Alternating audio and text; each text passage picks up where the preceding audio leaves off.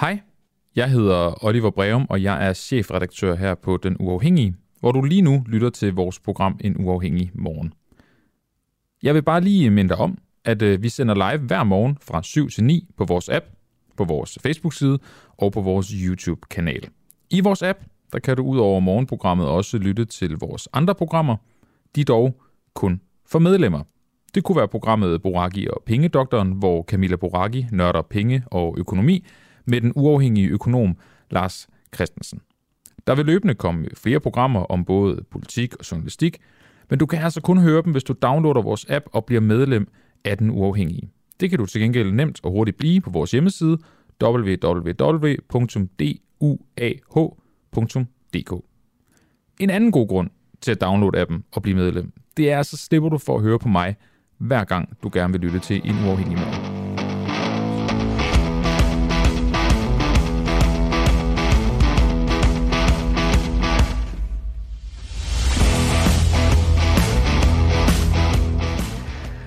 Godmorgen, klokken er syv, og velkommen til en uafhængig morgen. Godmorgen, og godmorgen til jer, der lytter med. Mit navn er Clara Vind, Og jeg hedder Christian Henriksen. og øh, vi går simpelthen direkte på lige nu. Tør de radikale ikke stå ved Rwanda-kravet til Mette Frederiksen? I en måneds tid har det stået klart, at de radikale har et krav til en ny regering. Hvis den skal have de radikale støtte, så skal planerne om et asylcenter i Rwanda droppes. Senere på morgen spørger vi Socialdemokratiets udlændingoverfører Kasper Sankjær, om han betragter Rwandas mangeårige præsident, Paul Kagame, som en demokratisk politiker, og Rwanda som et demokratisk land. Et interview, vi faktisk har lavet før, øh, så jeg tror ikke, svaret bliver meget overraskende, det der kommer. Øh, men i den forbindelse, der vil vi gerne have spurgt de radikale, om partiet er villigt til at gå på kompromis med partiets krav, hvis regeringen kan garantere asylansøgers ved og vel. Men vi fik den her meget overraskende besked fra deres udlændingoverfører, Katrine Oldak, der skriver, der er sagt nok om Rwanda. Bum. Ja, det var svar nok for dem, åbenbart. Så derfor spørger vi nu i stedet vores politiske kommentator under valget, tidligere medlem af de radikale, Jens Rode, om han tror, at partiet er villig til at gå på kompromis, eller hvad forklaringen kan være. Jens Rode, politisk kommentator for Den Uafhængige, har de radikale sagt nok om Rwanda, og godmorgen. Godmorgen, Clara. Jeg har meget, meget svært ved at øh, høre dig. Øh, så du må gerne lige få dem ude i teknikken til at skrue en lille smule øh, på det. Kan du høre mig nu? Nej, det er faktisk øh, Okay. utroligt dårligt Kan- kan du høre mig, øh, der, er på, øh, der er på her. Er det samme problem med- men vi kan jo med mig? godt øh, forsøge alligevel. Hvis nu taler højt og tydeligt, så må vi sende det ikke på. Ja, øhm, har de radikale sagt nok om Rwanda? Jamen, jeg tror, at de radikale har meget svært ved at finde deres ben og stå på lige nu. Altså, den øh, pæne udlægning er jo, at øh, man har forsøgt sig med en stemmemaksimeringsstrategi, nøjagtigt som radikale venstre gjorde det op til valget i 2019, og endda med en ganske pæn succes, og så nu vil benytte valgkampen på at gøre sig spilbare i øh, gen. Det så vi jo også med Sofie Carsten Nielsens tale i går, hvor hun indyndede sig hos forskellige partier, ikke mindst fra Social og hos Socialdemokraterne. Men den hårde og den mindre pæne udgave af den fortælling, det er jo, at radikale har opdaget, at partiet er skakmat og desperat forsøger at skrue ned for alt, de har sagt før valget, fordi partiet ikke lykkes med deres stemmemaksimeringsstrategi. De står til en halvering, og samtidig må konstatere, at stort set samtlige partier i Folketinget går til valg på et valgløfte om ikke at røre radikale venstre med en ildtang. Og det er jo selvsagt et kæmpe problem for et hvert parti, men måske i særdeleshed for radikale venstre. Hvor, hvor, hvor stor en rolle kommer Rwanda til at spille i, i valgkampen? Altså i forhold til radikale også siger nu, jamen der er ikke rigtig mere at sige om Rwanda. Hvor meget kommer den til at betyde for dem i, i, den, i den valgkamp, der kører nu? Det er i hvert fald 100% sikkert, at når der nu kommer fokus på, at radikale synes, at man har talt nok om Rwanda, så er det jo en gave til de blå partier, der nok skal vide at finde anledning til at afkræve både Sofie Karsten Nielsen, men jo også Mette Frederiksen svar på, hvad planen er, og formentlig også endnu en gang få Mette Frederiksen til at gå ud og garantere som valgløfte, at man ikke laver en regering med radikale venstre. Når nu øh, valgkampen er slut, og øh, regeringen skal sammensættes, øh, kommer Wanda så til at være den store dealbreaker for at kunne øh, sammensætte en regering? Der er ingen tvivl om, at Wanda kan være en dealbreaker øh, for radikale venstre, fordi man jo har været øh, ude for få uger siden på partiets landsmøde og ultimativt sige, at man ikke vil støtte en regering, der fortsætter med at arbejde videre med Rwanda. Øh, den, skal vi sige, ultimative tilgang, som radikale venstre lagde på landsmødet, øh, sammen med det forhold, at man har væltet den statsminister, man så peger på, det er jo dybest set det, der har sat radikale fuldstændig skakmat den her gang. Strategi og taktik øh, har simpelthen ikke passet sammen for partiet, og det betaler de øh, i hvert fald indtil videre prisen for i meningsmålingerne. Er, er det så et selvmål for radikale, når, når der er de øh, netop for eksempel, som skriver til os, at der er sagt nok om Rwanda, fordi de godt ved, at de står i en rigtig dårlig situation? Det er jo, øh, det må jo blive betinget ja og betinget nej, øh, svaret på det. Fordi det afhænger jo lidt af, hvad det er for en strategi, man vælger. Hvis man vælger stemmemaksimeringsstrategien, øh, så, øh, og det er der jo noget, der tyder på, at radikale venstre øh, troede, at de med succes kunne vælge den hårde vej, nøjagtigt på samme måde, som Morten Østergaard jo gjorde det, igen med succes i 2019. Øh, hvis man vælger den vej, så skal man jo føre den igennem. Det kan jo ikke nytte noget, at man laver sådan en... Øh, altså jeg tror, enhver, der har spillet fodbold, ved, at øh, hvis ikke du takler igennem, når du takler, så er det dig, der brækker benet.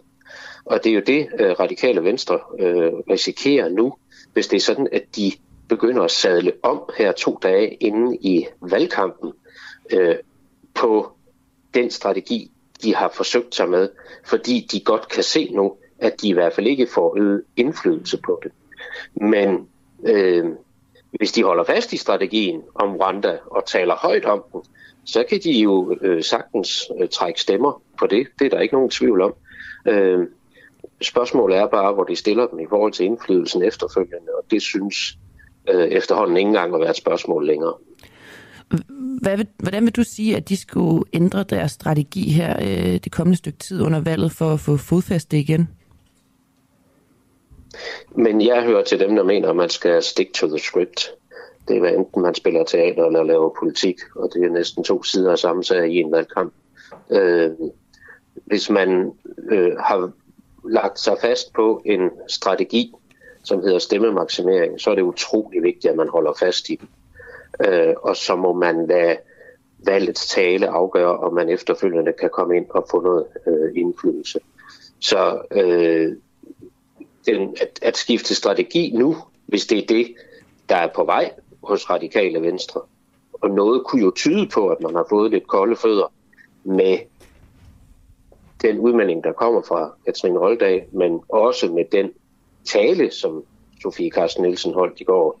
Hvis det er det, de har gang i allerede nu, så risikerer de jo i den grad at sætte sig mellem to stole og tabe yderligere øh, terræn i, øh, i vælgerhavet. Ja, det er også det, jeg tænker. Jeg, jeg kan godt komme til sådan at tænke, øh, om skaden ikke allerede er sket. Altså, kan det rettes op med samme troværdighed? Det er meget svært at gøre det i en øh, valgkamp. Altså, der er man nødt til at så køre bare endnu hårdere på, hvis man allerede har lagt sig ind på den der linje. Øh, lige nu tror jeg ikke, der er ret mange, der kan forstå, hvad det er, radikale venstre egentlig vil. Øh, det, det kræver virkelig et særligt DNA at forstå, at man vælter en statsminister med tre måneders forsinkelse, for dagen efter igen at sige, at man peger på hende. Alene det er meget, meget svært at forklare, ikke mindst i en, øh, i en valgkamp. Og øh, det er i hvert fald tydeligt, at øh, der ikke er ret mange partier i Folketinget, der har øh, lyst til at lege med radikale. Øh, og, og, og, og man så jo også Mette Frederiksens reaktion i går i øh, Folketingssalen, mens Sofie Carsten Nielsen øh, holdt sin øh, tale, hvor hun forsøgte at tale meget pænt til Socialdemokraterne og, og, til, og til Mette Frederiksen. Mm. Øh, det var øh, ikke et blik, jeg ville ønske mig at få, hvis jeg stod på talerstolen. Så det ville måske klæde radikale, hvis de prøvede at stå lidt mere fast på det, de sagde, og hvad siger man, gentog deres øh, autoritet? Det er i hvert fald utrolig vigtigt, at hvis man kører en stemmemaksimeringsstrategi, så må man aldrig blive bange, eller blive bange for sin egen skygge. Altså, så er man nødt til at køre det igennem. Hmm.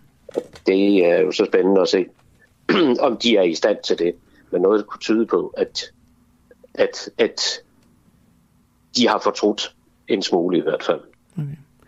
Øh, Jens Rud, jeg vil også gerne lige runde noget andet, fordi senere der skal vi tale med skatteminister Jeppe Brugs.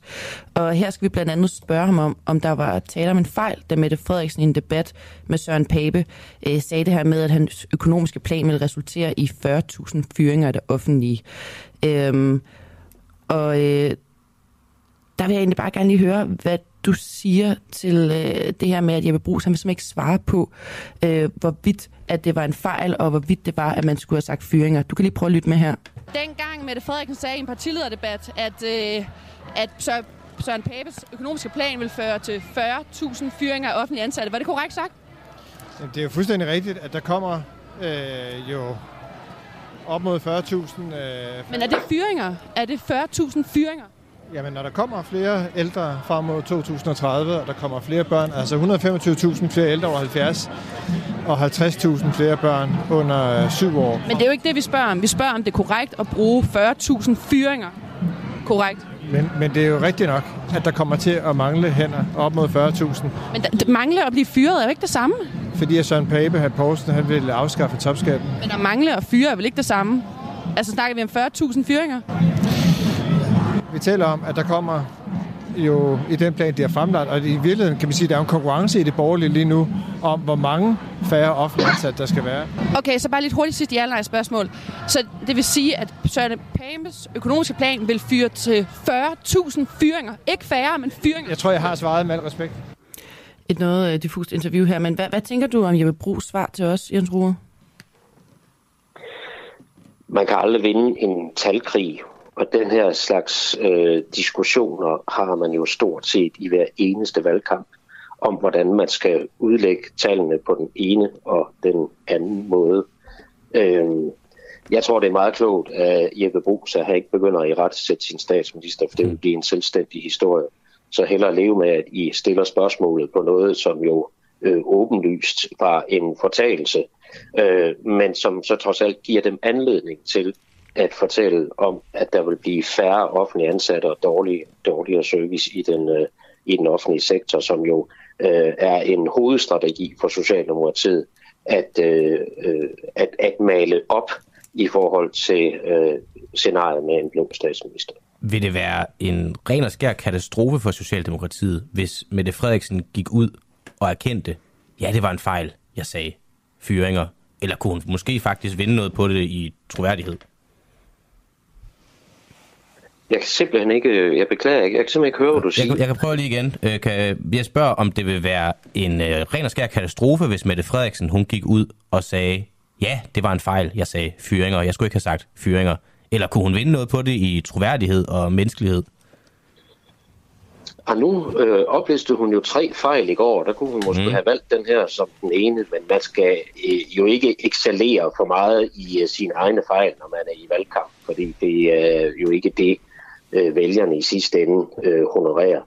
De vil gerne øh, have en, der fremstår overbevisende, og hvis man siger, at man hele tiden begår fejl, så, øh, øh, så, så desavouerer man jo sig selv, og det er virkelig en dårlig idé at desavouere sig selv i en, uh, i en valgkamp. Så det vil jo næppe være nogen øh, katastrofe, men jeg tror ikke, at vi får ret mange øh, skal vi sige, flere beklagelser øh, fra Mette Frederiksen øh, herfra det benyttede hun talerstolen til i Folketinget i går.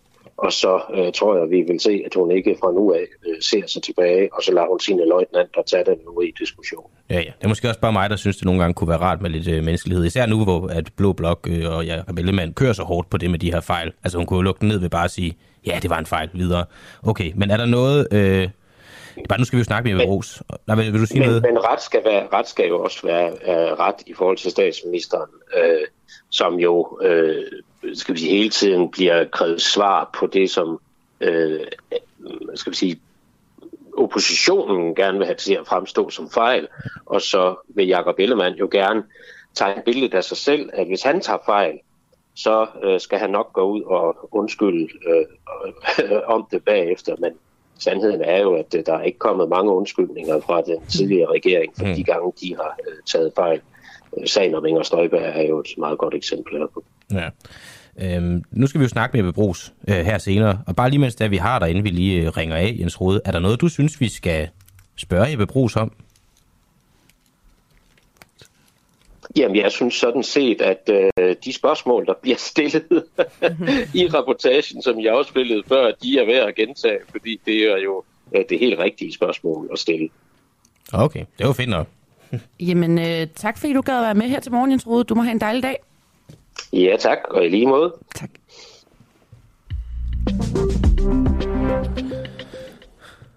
Åh oh ja, det var Jens Rode, og øh, det her det er jo ikke øh, hverken øh, Christoffer eller Camilla eller Oliver Breum. Det er Clara Christian, som er værter for første gang i dag. Det, jeg ved ikke, om det er noget, der sådan kommer til at gå igen på den måde. Vi plejer jo at have fredags gæster. Øh, og nu inviterer vi så os selv til at være øh, fredags gæstevært i dag. Øh, er du glad for det, Clara?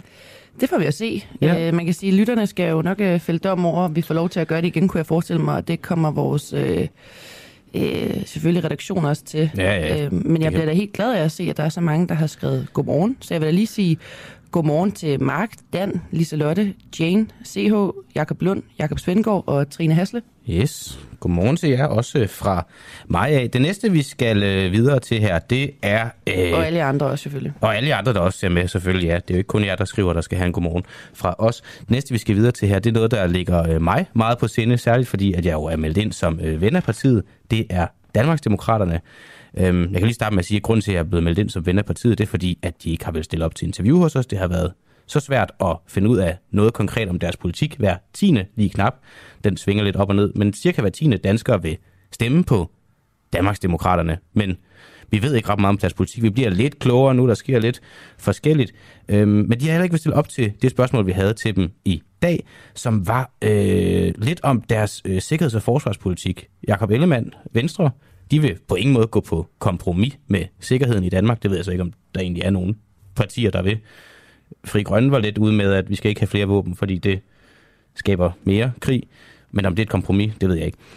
Øh, men vi har ikke kunne få svar på, om øh, Danmarksdemokraternes politik på det her område, og øh, hvis hver tiende dansker vil stemme på den, så synes jeg, at det er særligt i de tider, vi er i lige nu, et relevant spørgsmål at stille dem, så vi tænker, at vi vil, vi vil, vi vil ringe dem op på deres pressetelefon, ja. lidt uden for, for aftale. Det, det gør man jo nogle gange. Det er jo, det er jo sådan halvt ufint øh, trick, men jeg synes også, det er lidt ufint slet ikke om at vil stille op. Ja, nu, nu kan man sige, nu prøver vi jo Danmarksdemokraterne hver eneste dag. Ja, ja. Øh, så jeg synes, at øh, jeg synes, det er ganske okay at ringe op, øh, når vi er midt i en valgkamp, og det er store spørgsmål som sikkerhed og forsvar. Vi har en tavle derinde i redaktionslokalet, hvor der står, husk at ringe til Danmarksdemokraterne tre gange øh, i dag. Og det gør vi jo øh, hver dag. Øhm, og jeg skal bare lige øh, sige, at nu prøver vi så at ringe op, og de ved jo ikke, at vi ringer op. Og øh, jeg tror, Oliver, der er ude i regien, han er i gang med at taste det. Så jeg kan jo også lige sige, mens, at fordi jeg er ven af Danmarksdemokraterne, mens vi lige venter på, at, at den ringer, så kan jeg lige den her. Jeg har, fået nogle, jeg har fået nogle flyers og sådan noget, men jeg har også lige i går fået tilsendt en øh, valgplakat Og til Danmarksdemokraterne. Det er jo breaking news, det her, for den hænger jo ikke i lygtepælene endnu.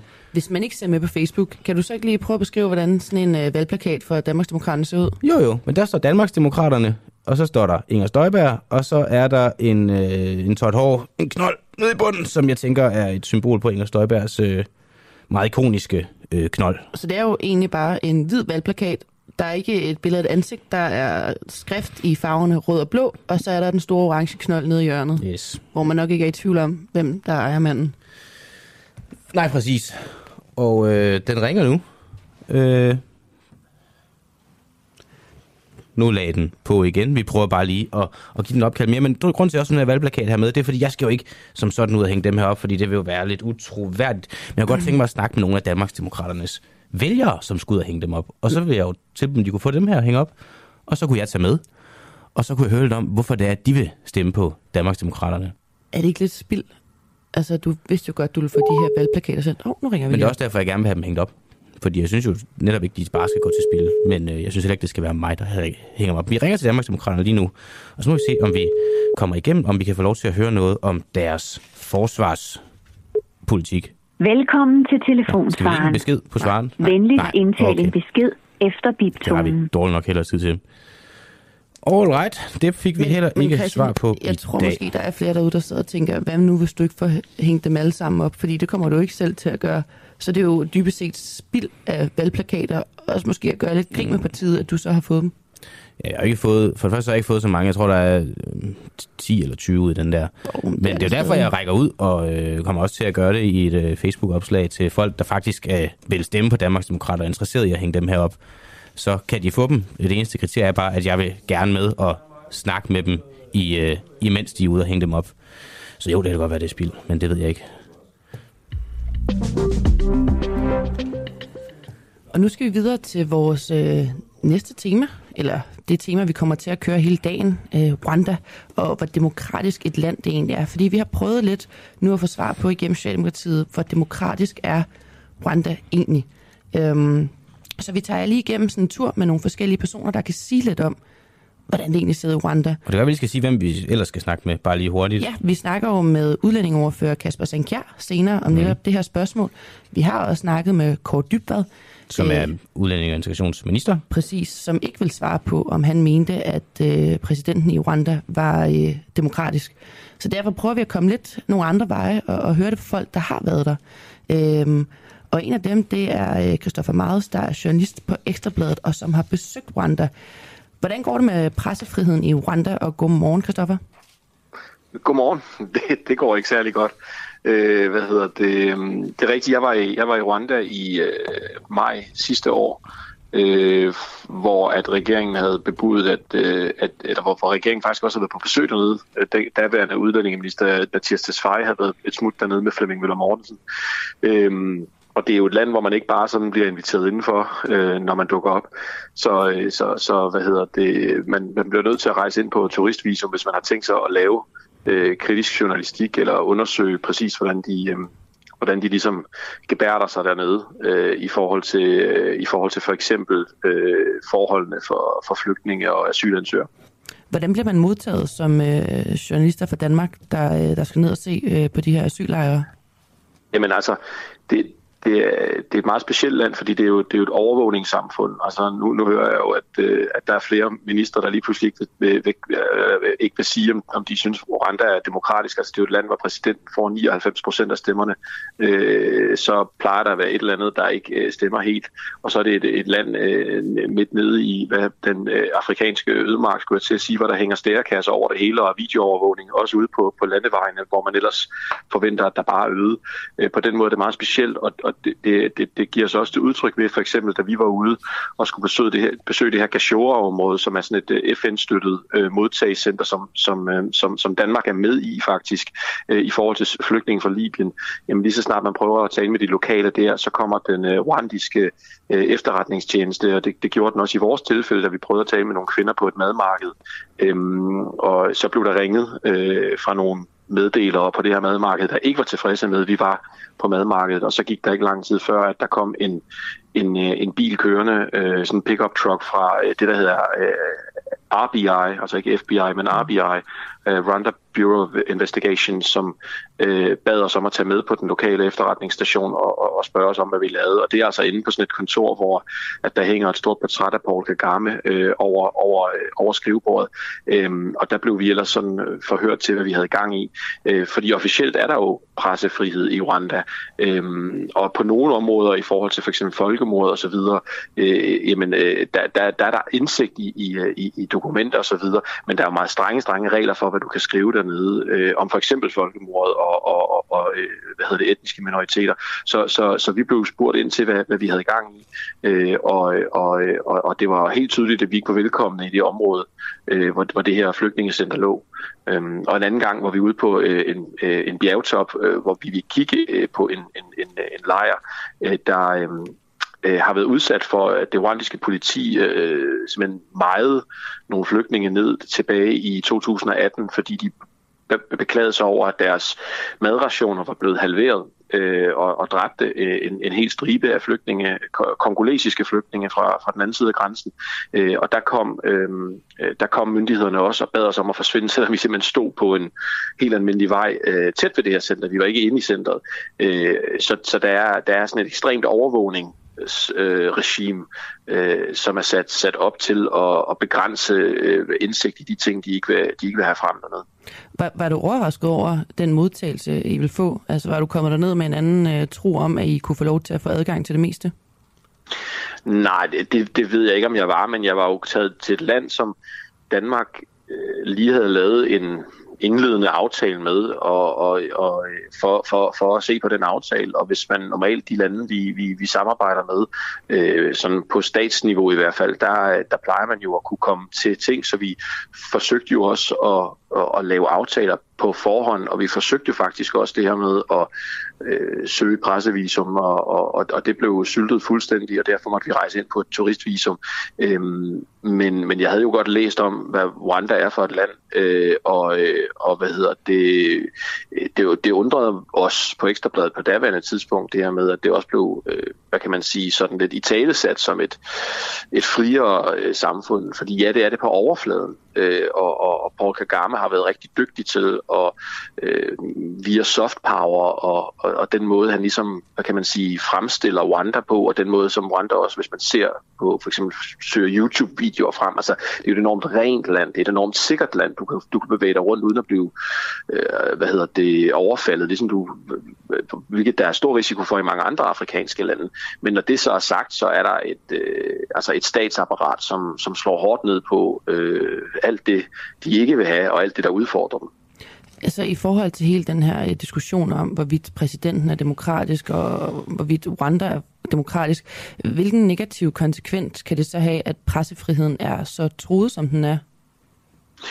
Øh, jamen, altså, det kan jo have den konsekvens, at det kan blive et problem for os i pressen, når, når øh, eller hvis det her modtagscenter bliver oprettet, at vi ikke kan finde ud af, hvordan øh, det rent praktisk øh, kommer til at fungere for de her asylansøgere, som Danmark har ansvar for, og som så vi så sender i armene på, på det her afrikanske styre, øh, fordi det simpelthen er svært, altså det simpelthen er, er, er langt sværere end eller selvom vi i forvejen øh, klynker lidt herhjemme i pressen over nogle gange, at vi ikke kan få indsigt i ting, så er der jo trods alt en helt anden grad af åbenhed og en helt anden forståelse fra myndighederne også for, øh, at øh, vi, kan, vi kan komme til at tale med folk, og vi kan komme til at undersøge boligforhold og øh, øh, altså øh, bare sådan noget så banalt som, hvad de får at spise, øh, og hvor meget de får at spise på de her, hvad hedder det, øh, altså vores asylcentre, altså der, der, der, der er der jo ligesom nogle retningslinjer, som vi kan få indsigt i.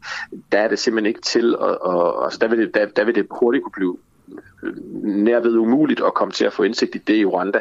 Øh, og selvfølgelig alene også af den årsag, at det ligger øh, 8.000 km væk, og, og, du skal, og du skal punge ret meget ud som redaktion for at komme derned. Så på mange måder, så bliver det jo ligesom lagt bag en, en, en mur, både af, af noget antidemokratisk, men også af, at det er praktisk svært at, at komme til øh, og finde ud af, hvad der sker med de her asylansøgere. Kristoffer, jeg kan godt lige tænke mig at spille et klip fra, da vi snakkede med vores udlænding- og integrationsminister Kåre Dybvad i forgårs, hvor vi netop spurgte ham, øh, hvorvidt det var et demokratisk land, og om præsidenten var demokratisk, fordi øh, du er journalist, men du har jo også været der og netop øh, oplevet landet. Så jeg kan godt lige tænke mig at spille det og, og høre, hvad du tænker om det. Er Rwandas præsident demokratisk? Jeg tror, det at sige i forhold til Rwanda er, at vi skal sørge for, at den aftale, vi laver med dem, den skal overholde menneskerettighederne. Og sådan, så de mennesker, som eventuelt vil få asyl der, at de er sikre på ikke at blive udsat. Men kan vi stole på, at menneskerettighederne vil blive overholdt, hvis præsidenten ikke er demokratisk? Øh, vi laver jo mange aftaler med alle mulige lande, som ikke har sådan det samme styreform, som vi har i Skandinavien. Altså, vi har, EU har lavet en aftale med Tyrkiet blandt andet, hvor at der jo er en anden måde at se tingene på. Så, så den slags aftaler laver vi egentlig med mange forskellige lande. Så du har fuld tillid til Rwandas præsident? Jeg har tillid til, at når vi laver en aftale, så bliver det ens, hvor de mennesker, vi sender afsted, også øh, kommer til at overholde menneskerettigheder. Okay, så en problem lige. I forhold til aftalen har du fuld tillid til Rwandas præsident? Ja, jeg, jeg har tillid til, at når vi laver en aftale omkring et modtagscenter i Rwanda, så bliver det selvfølgelig på en måde, hvor at folk, der kommer derned, de øh, bliver behandlet på en måde, som er i overensstemmelse med menneskerettighederne. Ellers så laver vi ikke en aftale. Hvad, hvad, hvad tænker du om Kors svar her? Jamen, altså, det, altså, jeg synes, det er jo påfaldende, at, øh, at, man, at man i regeringen nu øh, vil, vil, vil, vil, hvad kan man sige, gå til, altså ikke, ikke ligesom vil lægge svisken på disken i forhold til, hvad det er for et styre, man, man, man indleder et samarbejde med. Øh, og, og, og når man bliver spurgt om det, om, om, om man anser en præsident som demokratisk, så svarer man, så svarer man udenom, som, som Kåre Dybvad gør her. Jeg, jeg spurgte også Mathias Tesfaye, dengang han var udlændingeminister om det her, og, og der var, jeg tror faktisk, han var lidt mere ærlig i det interview, jeg lavede med ham. Nu har jeg det ikke lige procent foran mig, men, men, men, men sagde, at vi, at vi godt kunne lave også med det, hvilket jo Kåre Dybvad også lidt insinuerer her, at jamen, så længe at de overholder menneskerettighederne, så kan vi godt øh, Øh, altså, uagtet at, øh, at, at hvad hedder det, hvorvidt præsidenten er demokratisk eller ej. Men der må man jo bare sige, øh, hvis man så kigger alene på den track record, som, som, som, som øh, Rwanda har på menneskerettigheder, så er det en øh, lidt speciel øh, hvad hedder det, part, partner og, og, øh, og, og starte et forhold op med, øh, fordi at, at lige præcis med flygtninge og asylansøgere har der været store problemer. Selv det sted, øh, det her FN-støttede system, hvor at man øh, to flygtninge fra Libyen, som Danmark støtter, jamen der var der udgangsforbud i, øh, i, i 22 af døgnets 24 timer under coronapandemien. Altså der var de simpelthen spærret inde øh, på det her center, og jeg kunne ikke bevæge sig frit rundt øh, i forhold til, til, til de lokale dernede. Altså så der er bare massive problemer med menneskerettighederne i Rwanda, øh, selv i FN-støttede øh, centre. Så, så, så det, det, det er lidt interessant, at, øh, at, at regeringen er så, øh, hvad skal man sige... Øh, åbne over for, at, øh, at Rwanda selvfølgelig vil overholde alle, alle, alle de forpligtelser, vi, vi lægger ned over dem, øh, når man så øh, lægger det 8.000 km væk. Øh, og hvad er det, hvordan, hvordan vil de sikre sig det? Det synes jeg er det store spørgsmål. I praksis, når det først fungerer, et af hvad man laver på, på et stykke papir. Ikke? Så hvis man tager sådan en 1-10-skala, øh, hvor at, øh, 1 er demokrati og 10 er diktatur, hvor vil du så sige, at pressefriheden i Rwanda øh, ligger henne? Det, det ved jeg ikke. Den ligger vel et sted omkring... Øh, jamen, altså på nogle punkter på nogle punkter er der jo som sagt mulighed for, og, og på papiret igen er der mulighed for, at du kan få indsigt i ting, og du kan komme til at tale med folk, men når du så er dernede i praksis, så føles det bare helt anderledes. Så det er jo sådan lidt en, det er jo sådan lidt en skizofren øh, model, ikke? Altså, fordi der er jo andre lande, de skilter jo øh, ikke, ikke med, at de er pressefrihed. Det gør jo andre, de, de fortæller, at de har det, men de har det ikke i praksis, når man er dernede. Sådan føles det i hvert fald overhovedet ikke.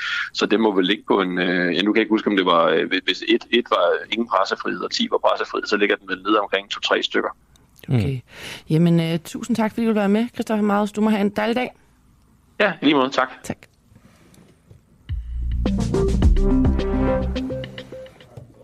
Yes.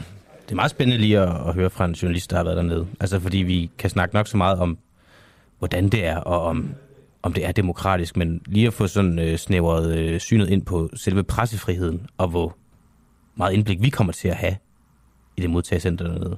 Ja, og det der er super interessant, at man som journalister øh, bliver hentet af en efterretningstjeneste, hmm. for lige at skulle høre, hvad der foregår. For jeg tvivler der på, at øh, hvis der kom nogen øh, fra Rwanda, nogle journalister, og et stort kigget på Sandhoplejren, at øh, PET lige vil hente dem ind og sige, hmm. hvad fanden er det egentlig, I står og laver her? Ja, ja. All right. Nå, men vi skal også videre, men vi bliver øh, lidt i, øh, i samme rille, fordi vi skal øh, nu spørge om Rwandas præsident er demokratisk? Og til at svare på det spørgsmål, der skal vi snakke med Simon Tønder, som er professor i social antropologi på Lunds Universitet og Wanda-ekspert. Øhm, ja, fordi at øh, det er jo trods en modstand fra støttepartierne, så arbejder regeringen jo videre på at etablere det her center, og øh, jeg har en fornemmelse af, at Simon Tønder er med. Så øh, godmorgen til dig, Simon. Godmorgen til dig, Simon. Ja, godmorgen. Kan du høre mig? Ja, nu kan jeg høre dig. Nu kan jeg høre dig. Ja, det er godt. Øhm, lad os bare lige starte med at spørge, øh, er Rwanda et rigtigt demokrati? Øh, nej, det er det korte svar. Det er et slags demokrati, der bliver afholdt valg og, og lignende. Men når præsidenten får henad 98 procent af stemmerne, så begynder man at blive lidt mistænksom på, hvad det er for slags demokrati. Er der... der er meget overvågning. Nå, skal... Nej, nej, fortsæt endelig. Jamen, der er meget overvågning af befolkningen. Altså, når jeg er derude og prøver at snakke med folk, så er der altid en eller anden udsendt fra regeringen, der holder øje med mig, og hvad folk siger. Øh, der er meget selvcensur. Øhm, der er ikke politisk mulighed for at, at ytre sig frit og kritisk. Hvis det her det foregik i Danmark, så vil der jo være massive protester, og befolkningen vil øh, gå i imod styret. Ja. Ser vi noget af det her i Rwanda? Nej, og det er det, som mange forskere de undrer sig over, når de er der. Det er, hvorfor, hvorfor gør folk ikke mere? Og jeg tror, en af forklaringen er på, at, at der er jo faktisk øh, der er jo sikkerhed først og fremmest. Altså landet er jo et meget øhm, konfliktfyldt region og har selv oplevet et, et, et meget, meget stort og ubehageligt folkemord i 94, og, og, og præsidenten har jo sørget for at få, få stoppet folkemordet og sørget for, at der stadig er fred. Og så er der økonomisk fremgang. Altså det ser vi også i Kina. Så længe folk har det nogenlunde godt, så, så accepterer de ligesom det der, at det må jo, det hører jo med, tænker de. Kan du nævne nogle eksempler på, øh, på ubehagelige ting, som øh, Paul Kagame, præsidenten i Rwanda, han har gjort, der ligesom understreger, at, øh, at landet ikke er demokratisk? Ja, altså meget af det er jo svært at, at, at, at vide præcis, fordi han, han benægter det jo selvfølgelig. Men der har været eksempler på, på folk, der har, har været systemkritikere og har forladt landet af den grund, og så er de blevet øhm, myrdet eller forsøgt myrdet, også i udlandet. Altså både i Uganda og Sydafrika og Storbritannien har der været tilfælde, hvor man, hvor man mere eller mindre kan dokumentere, at det er systemet, der har været ude og prøve at, at likvidere dem simpelthen. Og inde i landet foregår det jo alt muligt på, på et niveau, som vi ikke kan se. Altså også ganske almindelige mennesker, der bliver, bliver smidt i fængsel for, for små ting og sådan noget. Han har jo siddet siden øh, år 2000.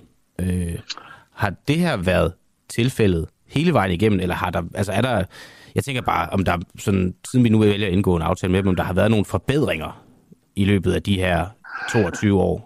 Som en regering kunne pege på, at derfor kan vi faktisk godt alligevel. Ja, ja. Og det er jo sjovt, at du stillede spørgsmål, så jeg tænkte på, at nu vil jeg spørge, om der er kommet forandringer. Det er der, men det er til det værre, desværre. Øhm, altså, fordi manden er blevet mere og mere øh, magtfuldkommen, og fordi der er også en vis paranoia, der ligesom træder ind på et tidspunkt. Altså, i, i starten var øh, regimet øh, utrolig populært, netop fordi det havde stoppet folk. Jeg har også selv været meget positiv over for det, fordi de ligesom gik ind og sagde, nu skal vi stoppe med at tænke på Hutu og Tutsi, og nu skal vi til at være forenet, og nu skal vi kigge fremad og sådan noget. Så der var, der var meget positiv energi omkring det. Og det kan også undre mig, at, at der er det der behov for at, at være, slå så hårdt ned på oppositionen. Um, Ja. Men det er, blevet, det er blevet værre, og det er hans egne folk efterhånden. Folk, der, der forlader regeringen, det er jo, som, som for eksempel er blevet forsøgt likvideret. Hvem er blevet forsøgt likvideret? Altså de folk, jeg nævnte tidligere, som har, har, har flygtet til udlandet, det er jo faktisk hans egne tidligere øhm, partikammerater, mm. øh, folk, der har siddet i regeringen, folk, der sidder højt op i, i militæret for eksempel, som simpelthen har sagt, det kan vi ikke være med til mere, øhm, og, og har flygtet ud af landet. Så, mm. så det er faktisk blevet værre, vil jeg sige. Vi har lige et øh, lytterspørgsmål fra øh, Mark, der spørger, hvad din forklaring kunne være på, at man øh, i Danmark har valgt Rwanda, hvis det er så slemt. Kunne man ikke have valgt et andet sted? Jo, altså nu skal jeg ikke prøve at motivforske hvad, hvad regeringen tænker på, men Rwanda er på mange måder altså et, et usædvanligt land i Afrika på den måde, at tingene sker, og der er orden. Altså, det, er jo, det er jo et dejligt land at tage til. Mm. Øh, der er rent og pænt, og, og togene går til tiden, han har sagt. Øh, der er ikke så meget korruption som der andre steder. Så jeg kunne forestille mig, hvis man kommer som dansk embedsmand, man tænker, her kan jeg tale med nogle lignende embedsmænd, og hvis vi laver en aftale, så bliver den sikkert også overholdt, og, og det tror jeg også, den gør. Men er politikerne så, altså det, hvis, hvis det virkelig er sådan der, så kunne det godt lyde som, de var lidt, lidt naive, altså at de, de lå sig spise af med, med det billede, der er, er skabt af, af Wanda selv. Vil du, vil, du, vil, du, vil du synes, de gør det? Ja, igen, jeg ved ikke. Jeg synes, jeg hører forskellige ting fra regeringen, altså, hvor de siger, at det, det er måske ikke helt demokratisk, men det er godt nok for os. Og, sådan noget. Og, okay. det, og det kan man jo altid diskutere. Jeg ved, at, at Sverige har for eksempel længe haft samarbejde med Rwanda. Holland har, altså lande, vi sammenligner os med, samarbejde med Rwanda. Ikke? Så det, det, er ikke, øhm, det er ikke Nordkorea, vel? Um, Nej. Hvad ja. hedder det? Vi har lige et, øh, vi har lige et klip øh, med, øh, hvor vi øh, øh, spørger øh, Kåre Dybvad, udlændingens om det her. Jeg vil lige prøve at spille det for dig og høre, hvad du tænker om det. Det kommer her. Er Rwandas præsident demokratisk? Jeg tror, det vigtige at sige i forhold til Rwanda er, at vi skal sørge for, at den aftale, vi laver med dem, den skal overholde menneskerettighederne. Og sådan så de mennesker, som eventuelt vil få asyl der, at de er sikre på ikke at blive ud. Men kan vi stole på, at menneskerettighederne vil blive overholdt, hvis præsidenten ikke er demokratisk? Øh, vi laver jo mange aftaler med alle mulige lande, som ikke har sådan det samme styreform, som vi har i Skandinavien. Altså vi har, EU har lavet en aftale med Tyrkiet blandt andet, hvor at der jo er en anden måde at se tingene på. Så, så den slags aftaler laver vi egentlig med mange forskellige lande. Så du har fuld tillid til Rwandas præsident? Jeg har tillid til, at når vi laver en aftale, så bliver det ens, hvor at de mennesker, vi sender afsted, også øh, kommer til at overholde menneskerettigheder. Okay, så omformulerer jeg lige. I forhold til aftalen har du fuld tillid til Rwandas præsident? Ja, jeg, jeg har tillid til, at når vi laver en aftale omkring et modtagscenter i Rwanda, så bliver det selvfølgelig på en måde, hvor at folk, der kommer derned, de øh, bliver behandlet på en måde, som er i overensstemmelse med menneskerettighederne. Ellers så laver vi ikke en aftale. Hvad tænker du om, øh, om hans svar her, Simon? Men jeg synes, at det bekræfter meget det, jeg, det, jeg lige sagde før, altså, at, at han erkender, at landet ikke er 100% demokratisk. Det er også lidt sjovt, som han siger, at det er måske ikke demokratisk, men det overholder menneskerettighederne. Det troede jeg egentlig var en menneskeret. Øhm, men han, han siger jo selv, at, at, at vi laver aftaler med alle mulige lande, og så, så er han meget, hæfter han sig meget ved, at når vi laver en aftale med Kagame om at, øh, at, at tage sig ordentligt af de her flygtninge, så vil han tage sig ordentligt af de flygtninge. Og det tror jeg er, er, er, er sandt nok. Øhm. Så du tror, han kommer til at tage sig ordentligt af de her flygtninge, eller at landet gør? Ja, altså, altså han overholder i hvert fald de rammer, som han, han, han aftaler med Danmark. Det kunne jeg forestille mig, det ville være dumt at gøre andet. Okay. Jamen, øh, Simon Tørner, professor i socialantropologi på Lunds Universitet. Jeg vil sige tak, fordi at du vil være med, og god morgen. God morgen. Selv tak.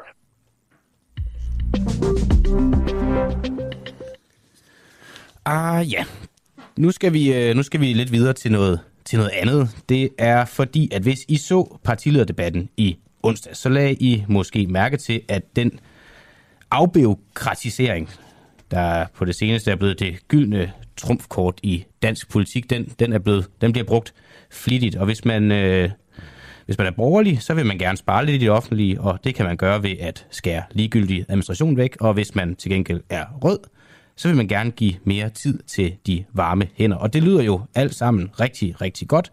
Det kan bare ikke lade sig gøre. Det siger i hvert fald vores øh, egen pengedoktor og økonomisk bullshit-detektor, Lars Christensen. Han har et program her på kanalen med Camilla Boraki, som hedder Boraki og Pengedoktoren.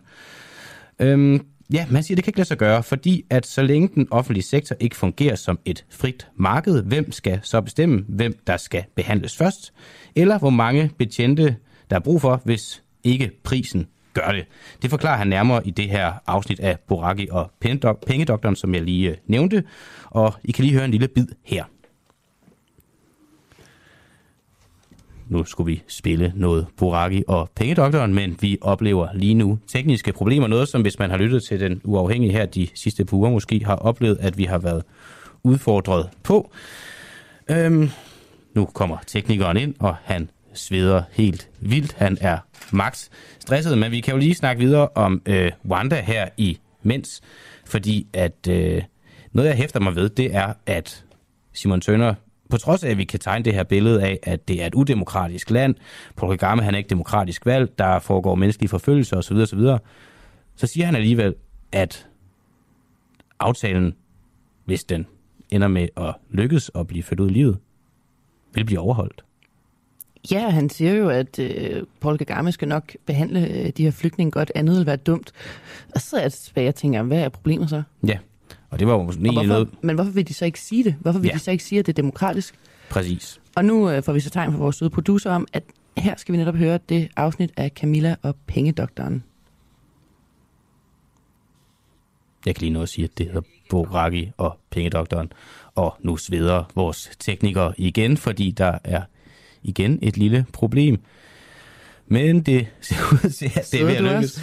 Ja, jeg kommer også til at svede lidt. Men det er jo også, fordi vi er jo ikke vant til at sidde her og være værter, og vi er jo heller ikke øh, nødvendigvis verdensmester i at padle, og det er jo det, vi gør lige nu. Det er, at vi får tiden til at gå, indtil det er, at øh, klippet fungerer og virker. Men du kan jo lige tage en nyhed, klar, Ja, jeg kan se. det er faktisk øh, en øh, festdag for nogen i dag.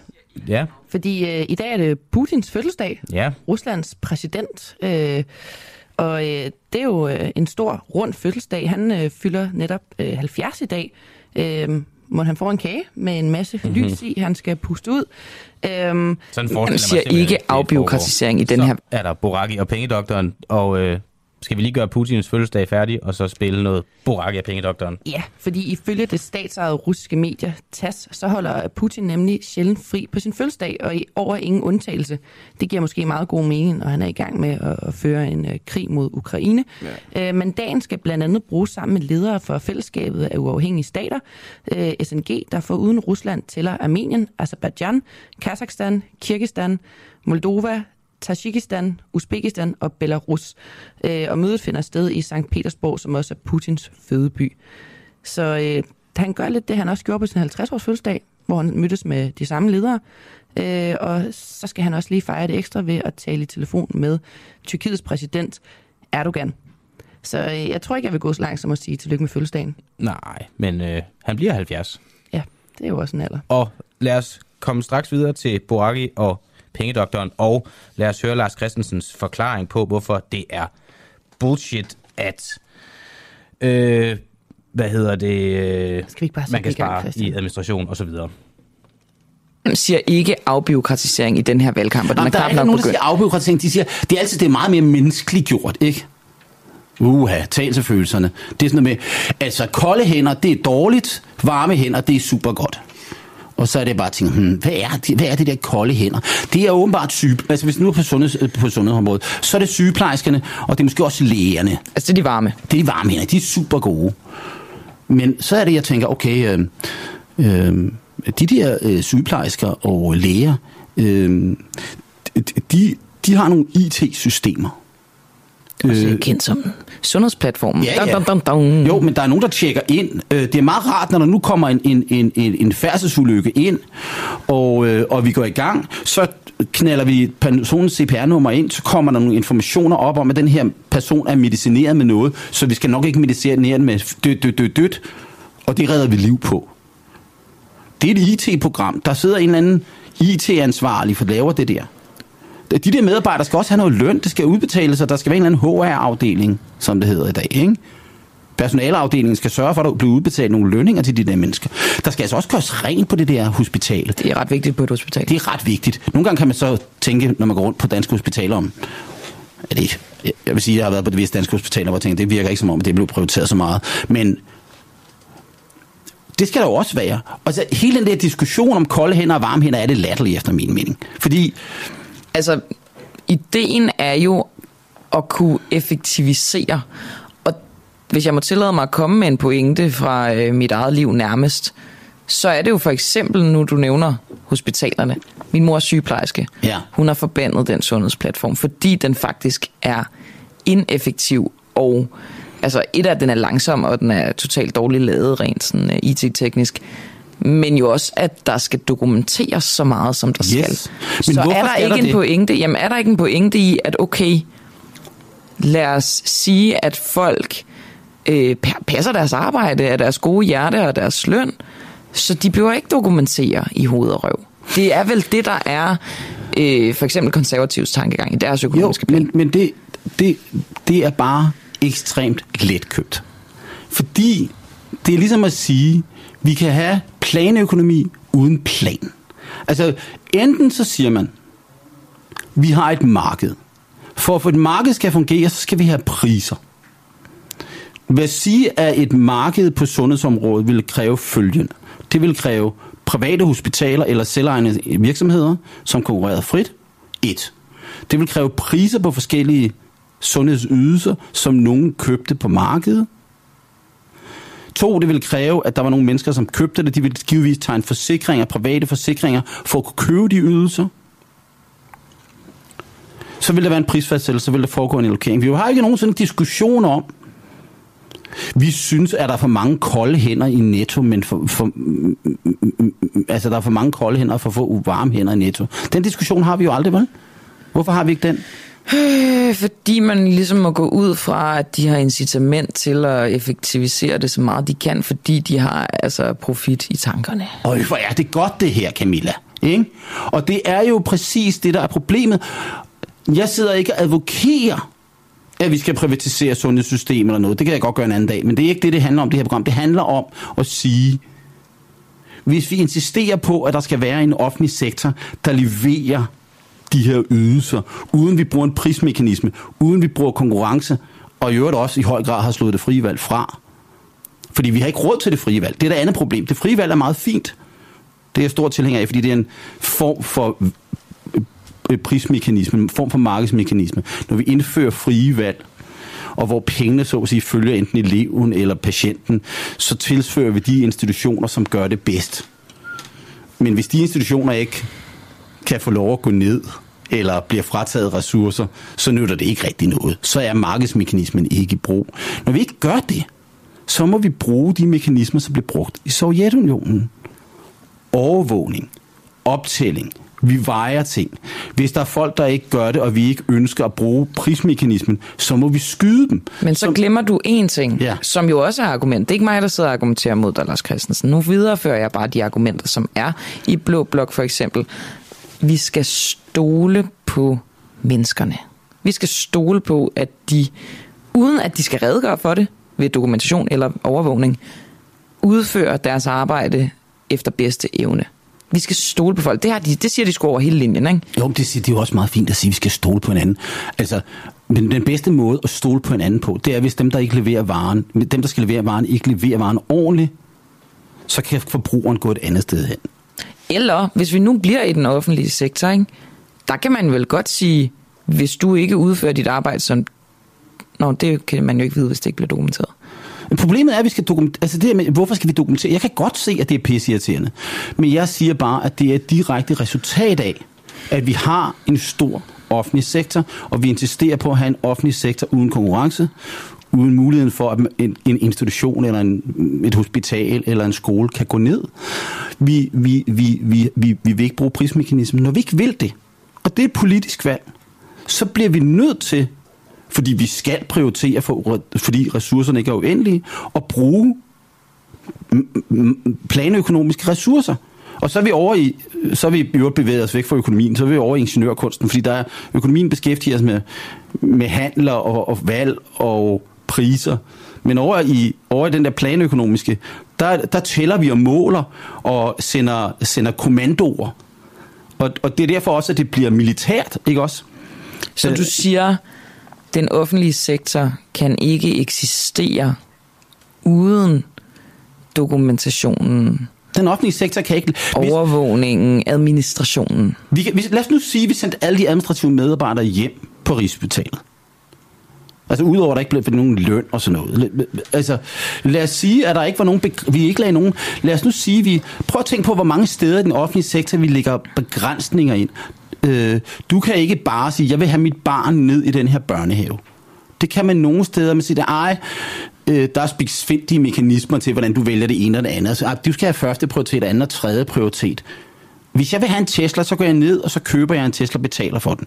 Men lige snart markedsmekanismen bliver, prismekanismen bliver slået ud af drift, så skal der være noget andet. Så skal der være nogle andre mekanismer til at prioritere.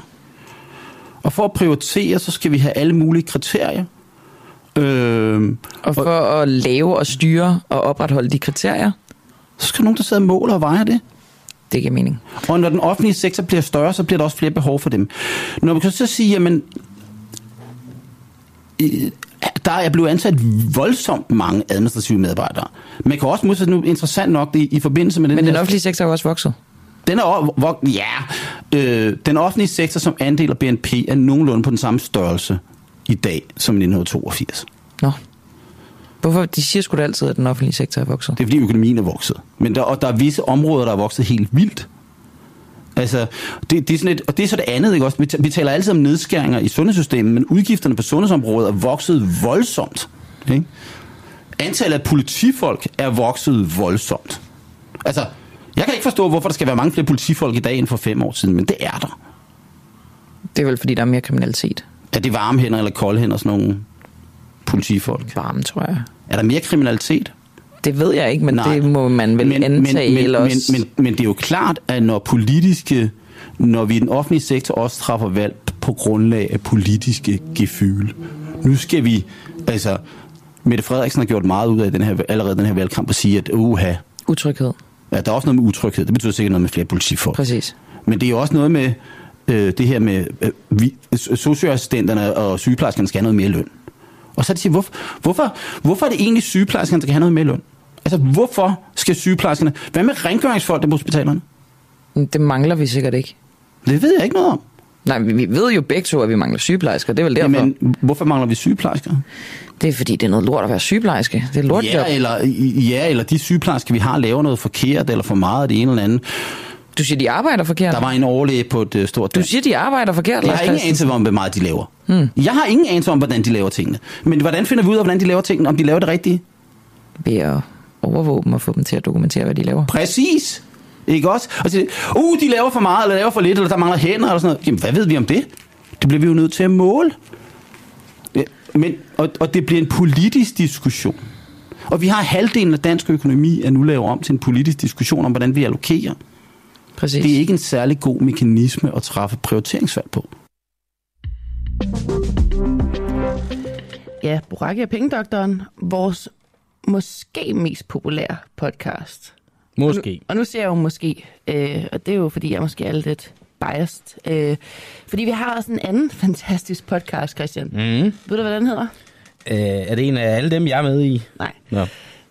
Så havde det ikke været de bedste. Nå, men hvad er det? Nå ja, okay, nu er jeg faktisk med. Jeg troede, du skulle til at nævne Stockholm-syndromet. Nej, faktisk. det skulle jeg ikke. okay. Jeg vil sige uh, Spionchefens Hemmelighed. Uh, en podcast, som jo handler om, hvad fanden der egentlig er op og ned i uh, FE-sagen mod Lars Finsen. Ja. Øhm, vores første, eller, nyeste afsnit kommer ud i dag med Morten Skjoldager fra Politikken, der jo har dækket efterretningstjenesterne i 15 år. Mm. Øh, en sindssygt interessant episode, hvor vi går lidt dybere ned i de her overvågninger, og hvordan det er at snakke med kilderne i FE-miljøet i dag.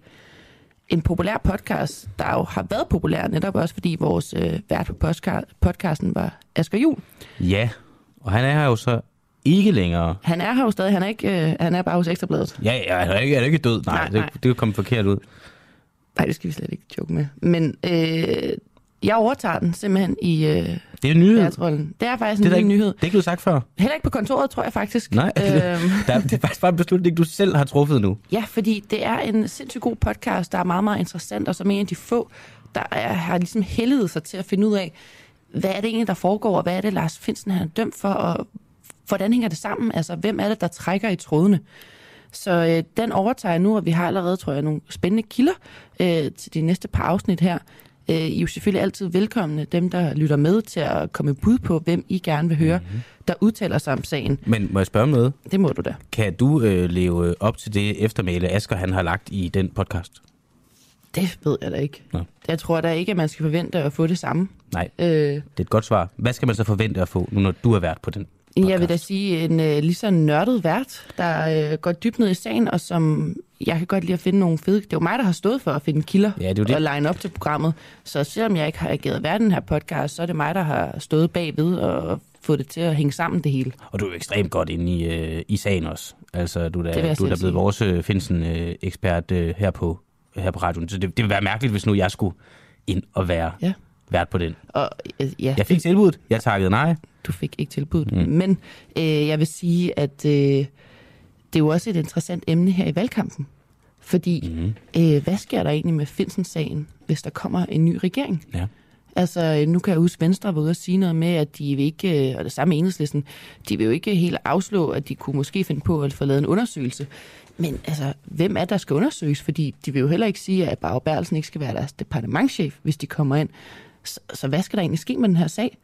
Fordi lige nu ligger der en tiltale mod Lars Finsen. Det kommer til at blive for lukket døre. Øh, det vil også sige, at vi måske aldrig nogensinde finder ud af, hvad der præcist står i den her tiltale. Men det er jo derfor, det er så spændende. Det er så hemmeligt. Og jeg vil faktisk gerne lige spille øh, meget, meget kort vores lille potpourri af, øh, af, af spionchefen fra tidligere afsnit.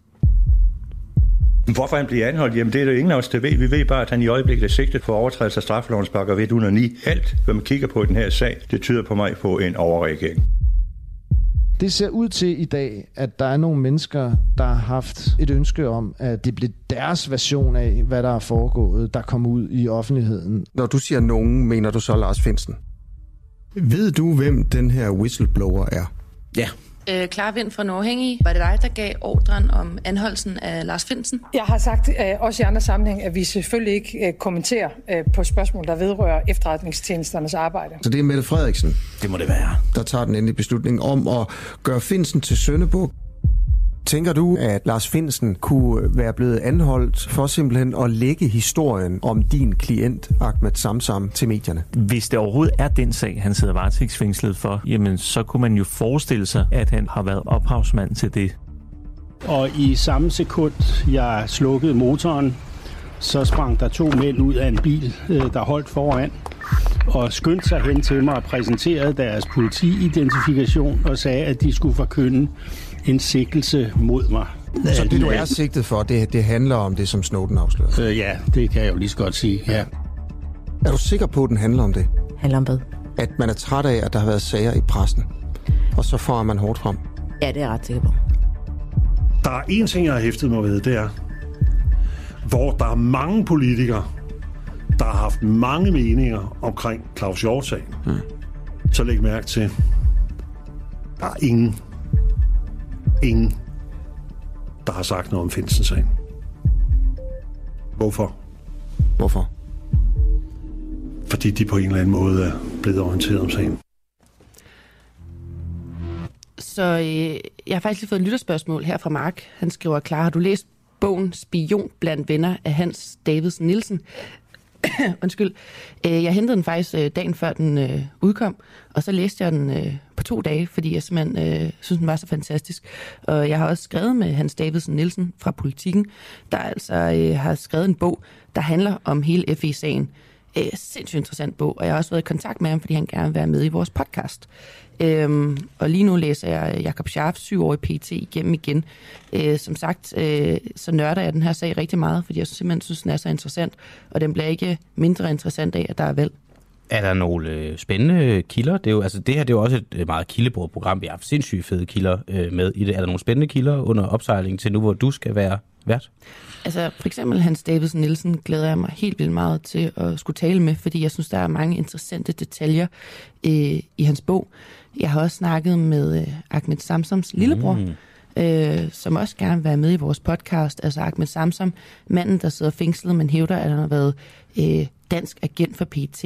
Noget, som ingen vil kommentere på, men nu sidder han altså, og hans øh, strafferet går i gang her om et år. Så øh, hans lillebror har sagt, at han gerne vil deltage i podcasten, hvilket jeg også tror kunne blive sindssygt interessant at snakke med en af Ahmed Samsams nærmeste familie, der jo taler i telefon med ham øh, så ofte som muligt.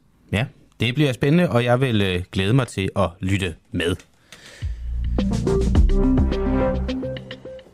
Og vi skal videre, fordi at vi øh, her under valgkampen, der prøver vi at iværksætte nogle forskellige øh, initiativer.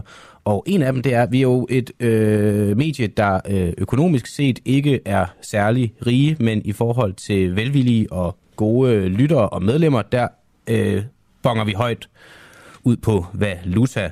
Og derfor så øh, er vi gået i gang med at prøve at iværksætte nogle af alle vores øh, medlemmer, dem som har lyst, til at være vores øh, uafhængige reporter ude i landet herop til valget. Fordi der er jo valgkamp i hele Danmark, og vi sidder her i København, og meget kan blive københavneragtigt osv. Så, videre. så øh, ja, nu skal vi faktisk snakke med en, der er vores reporter i København og Kalundborg. Men, øh, men det her det er også en opfordring til jer, lytter med. Kunne du tænke dig at rapportere for os til valgarrangementer? Har du nogle emner, du synes er interessante? Så giv os et skriv på vores Facebook-side. Men øh, Mette Daré, jeg ved ikke, om Yes. udtaler det navn, øh, dit efternavn helt rigtigt. helt korrekt. Super. Du er jo vores øh, frivillige ja. og uafhængige reporter her på Ja. Den øh, Uafhængige. Hvad vil du gerne øh, rapportere om her under valgkampen? Ja, jeg har jo ikke prøvet det før, og jeg har arbejdet mest med kommunikation, så jeg er jo lidt mere vant til at, at fortælle de der bløde menneskehistorier. Mm. Så, så jeg skal jo lige øh, have sådan en, en anden hat på at være kritisk opsøgende journalist. Og det skal jeg, jeg tænker, jeg går sådan lidt, øh, lidt øh, langsomt frem, måske. Sådan, øh, så jeg lige prøver det lidt af først, og, og komme ud og snakke med nogle mennesker, Mm. øh, der, er, der er påvirket af de valg, politikerne de, øh, de tager inden for Christiansborg. Og så kan det være, at jeg langsomt prøver at blive kritisk journalist og, og opsøge nogle politikere. Er der nogle særlige mennesker, du gerne vil tale med? Altså det, jeg interesserer mig mest for, øh, i øjeblikket i hvert fald, det er ældres rettigheder. Øh, og det lyder måske lidt, ja, lidt fjollet, men jeg kan i hvert fald se de ældre mennesker, jeg taler med, øh, som har problemer med digitalisering for eksempel, og mit idé og så videre. Øh, dem, der har virkelig utrolig lang ventetid til at komme på borgerservice og få hjælp.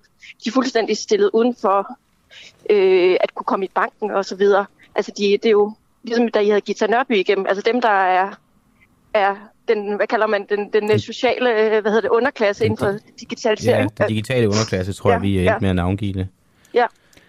Nu kan det godt være, at jeg Nå ikke lige ja, lyttede skal nok efter. lige minus det der sociale. Øh, Mette, nu kan det godt være, at jeg ikke lige lyttede ja. efter, men øh, hvor i landet kommer du til at, at rapportere fra? Ja, altså lige nu, det sagde jeg også til jer, øh, sådan, da jeg kontaktede jer, at jeg, jeg bor faktisk midt i de københavnske salonger, så at sige. Så jeg bor i Indre By. Så, øh, men jeg er oprindeligt fra Kalundborg-området, fra Vestjylland. Så, øh, så jeg er fra landet, selvom Inger måske ikke vil sige det, så, så føler jeg mig fra landet. Jeg kan også, øh, jeg kan også tage ud til landet.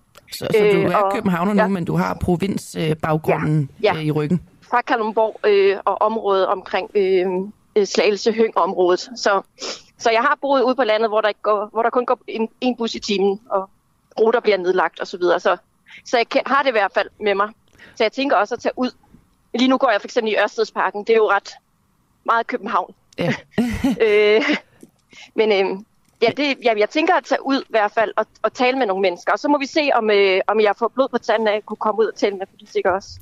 Men, men jeg synes jo ikke, at det bliver mindre interessant af, at man befinder sig i København. Fordi nu kan det godt være, øh, fordi jeg selv bor i København, og min familie bor i København. Øh, men tit så handler øh, valgkampen jo også om provinsen. Og nogle gange så synes jeg faktisk, uden det skal blive for københavneri, at København bliver glemt øh, hmm. i valgkampen. Fordi man skal jo ikke undervurdere, at det er vores hovedstad, og der bor øh, rigtig, rigtig mange mennesker. Øh, og nogle gange synes jeg faktisk, at valgkampen glemmer at fokusere på, på dem, der bor i København. Fordi det er, jo, øh, det er jo også alle socialklasser, og det er jo også alle aldre. Så ja. jeg synes egentlig også, det bliver interessant at høre, hvad du kan få med fra København. Og, Men ja, det er også interessant, for der er også mange forskellige slags mennesker i København. Bare med tager fra herindefra og så ud til Nordvest. Altså med 5C kørte jeg med i går, hvor jeg tænker, det er godt nok noget af en befolkningssammensætning, vi alligevel har. Øhm, og jeg tænker, at der er også mange, der føler sig overset her i København i forhold til Mette Frederiksen, har fokuseret meget på, på, på det provincielle sådan, de seneste år. Og nu virker det, som om hun har fokus på, på københavnerne igen. Så jeg tænker, man kan sikkert godt få nogle interessante interviews her.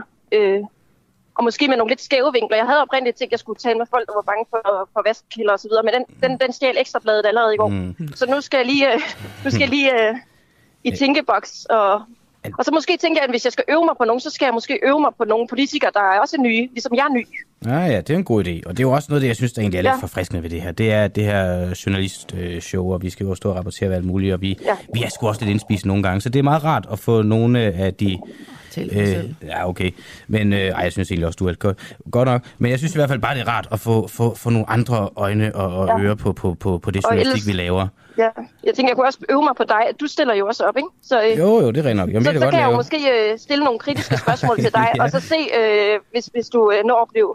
Øh, Ja, det er en god idé. Øh, Lad os gøre ja. det. ja. Det, øh, det, det, Så- det så aftaler vi. Godt nok, men, øh, men øh, det var øh, Men ellers må I sende mig afsted, øh, Ja, i hvert fald. Ud det kommer- et sted. Det kommer vi til at gøre. Tak fordi du øh, lige vil være med Jamen, her selv ganske tak, kort. Og, og tak for, at jeg må være med. Det er fedt Det er at være frivillig på en, en station. Fedt. Du må have en god morgen. I måde. Hej.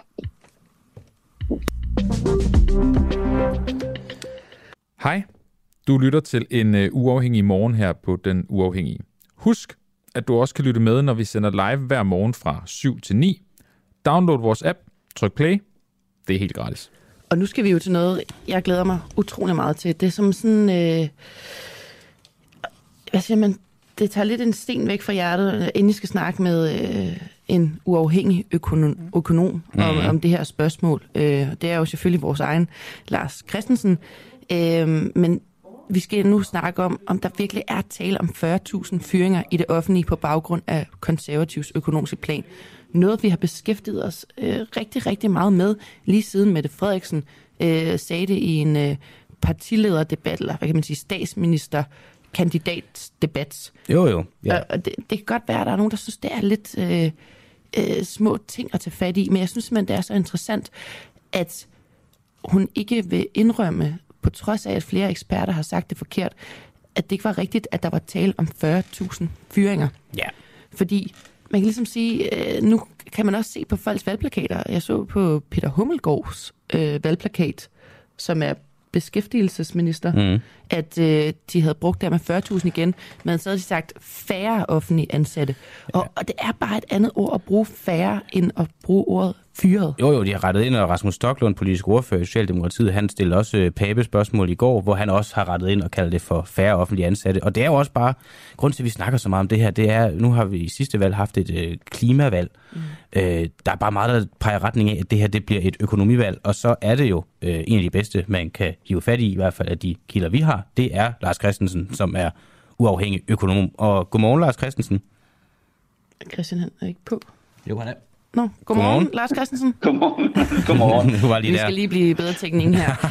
Hvor er det dejligt, du var med, Lars. Jeg glæder mig rigtig, rigtig meget til at øh, stille dig det her spørgsmål, må jeg indrømme. Øhm, fordi var det en fejl, da Mette Frederiksen sagde, at 40.000 offentlige ansatte vil blive fyret som resultat af Papes økonomiske plan? Altså man kan jo diskutere den der plan på alle mulige måder, og der er alle mulige antagelser nede under. Men det vi jo kan, ligesom kan prøve at forholde os til, det er, hvad nu hvis der bliver? Vi tænker os en situation, hvor vi kan få 40.000 færre offentlige ansatte, uden at fyre en eneste? Det er jo det første regnstykke, vi så at sige kan forholde os til.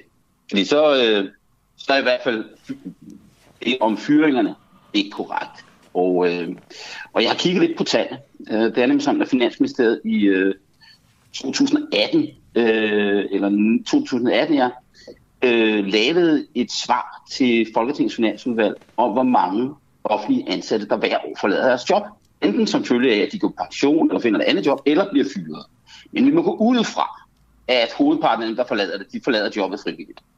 Øh, og det er altså i perioden 2016-2018 et eller andet sted mellem 12 og 18 procent af samtlige ansatte øh, i stat og amt og kommuner, eller regioner og kommuner, øh, som frivilligt eller ufrivilligt forlader deres arbejde. Øh, det svarer nogenlunde til omkring 100.000 offentlige ansatte om året, der forlader deres job. Øh, hvis, øh, hvis lad os sige, at 80 procent af dem øh, gør det frivilligt, enten fordi de går på pension eller siger op, så vil man altså, for eksempel hvis vi nu indfører et offentligt ansættelsesstop øh, i et halvt år, så vil man reducere den offentlige arbejdsstyrke med mere end 40.000 personer. Så altså et halvt års øh, ansættelsesstop i den offentlige sektor vil efter min mening reducere den offentlige beskæftigelse med mindst 40.000 personer. Øh, og dermed så kan man sige, at det er relativt let at reducere den offentlige beskæftigelse øh, med sådan størrelse uden at fyre nogen. Ja, det, det er jo meget teknisk det her, men som jeg lige forstår det, så uden den her plan er ført ud i livet, så foregår det her allerede, eller hvordan? Ja, ja. Altså, vi har jo, øh, vi, vi har jo betydelig afgang fra den offentlige sektor hver eneste dag, og der træffes øh, prioriteringer i kommuner og regioner, hvor man laver op på beskæftigelse. Så det er jo helt normalt. Øh, der er jo også produktiv, forhåbentlig nogle produktivitetsgevinster, at nogen bliver bedre til at gøre det, de gør, og øh, mere effektivt, og så skal man bruge færre hænder til det, hvis man laver det samme, og så videre, og så videre. Men, men, men pointen her er jo bare ligesom at sige, hvis man bare kigger på det rå tal, er der 40.000 færre beskæftiget. Det kan man så også diskutere, men hvis vi, hvis vi antager, at det er rigtigt, så indebærer det ikke nødvendigvis, at 40.000 kan fyres. Og det var ligesom det, der blev diskussionen, i hvert fald i den oprindelige debat, Øh, man har jo så ændret diskussionen, fordi der er givetvis er nogen i Finansministeriet, der har sagt til, øh, til, til, til ministerne, at øh, det er altså ikke rigtigt, at, øh, at 40.000 kan fyres. Øh, så, så, øh, og det er det altså heller ikke. Vi, vi, øh, men man kan jo så undre sig lidt over, at man har en diskussion om, at det ikke er kvaliteten i den offentlige sektor, eller hvor mange, hvad for, hvad for nogle ydelser der leveres, og diskuterer snarere end, hvor mange der er ansatte. Det er, sådan, det er sådan en anden diskussion. Men i hvert fald, øh, der er ikke, man kan ikke konkludere, fordi der bliver 40.000 færre offentlige ansatte, så er der også 40.000, der bliver fyret. Nej, det er jo netop det, Socialdemokratiet bliver ved med at sige det her med, at der skal reduceres, der bliver færre. Men som jeg bare forstår hele den her øh, egentlig sådan på en eller anden måde sematiske øh, diskussion, øh, så kommer der jo en omfordeling. Der er jo nogen, der går på pension, der er nogen, der skal starte på studie, der er nogen, der øh, bliver fyret, der er nogen, der mister jobbet eller dør. Men der er ikke 40.000, der får en fyresæde på bordet. Nej, overhovedet ikke. Øh, altså, og det tror jeg sådan set ikke, vi, øh, jeg tror ikke, at vi, vi kan finde et tidspunkt i, i, øh, i dansk forvaltningshistorie, hvor der er 40.000 offentlige ansatte, der bliver fyret et år. Øh, men, men det er jo altså sådan, at hvis vi kigger på det offentlige forbrug siden 1982, så er det nogenlunde gjort en konstant andel af BNP. Og det er jo sådan set jo nærmest det, de konservative ligger op til. Øh, det er jo ikke sådan, at, øh, at der har været masse fyringer i den offentlige sektor. Den Det, nu, det er bare det, alt det her, og der bliver diskuteret frem og tilbage, og konservative finder fejl i Finansministeriets beregninger, og Finansministeriet finder fejl i konservatives beregninger og sådan noget.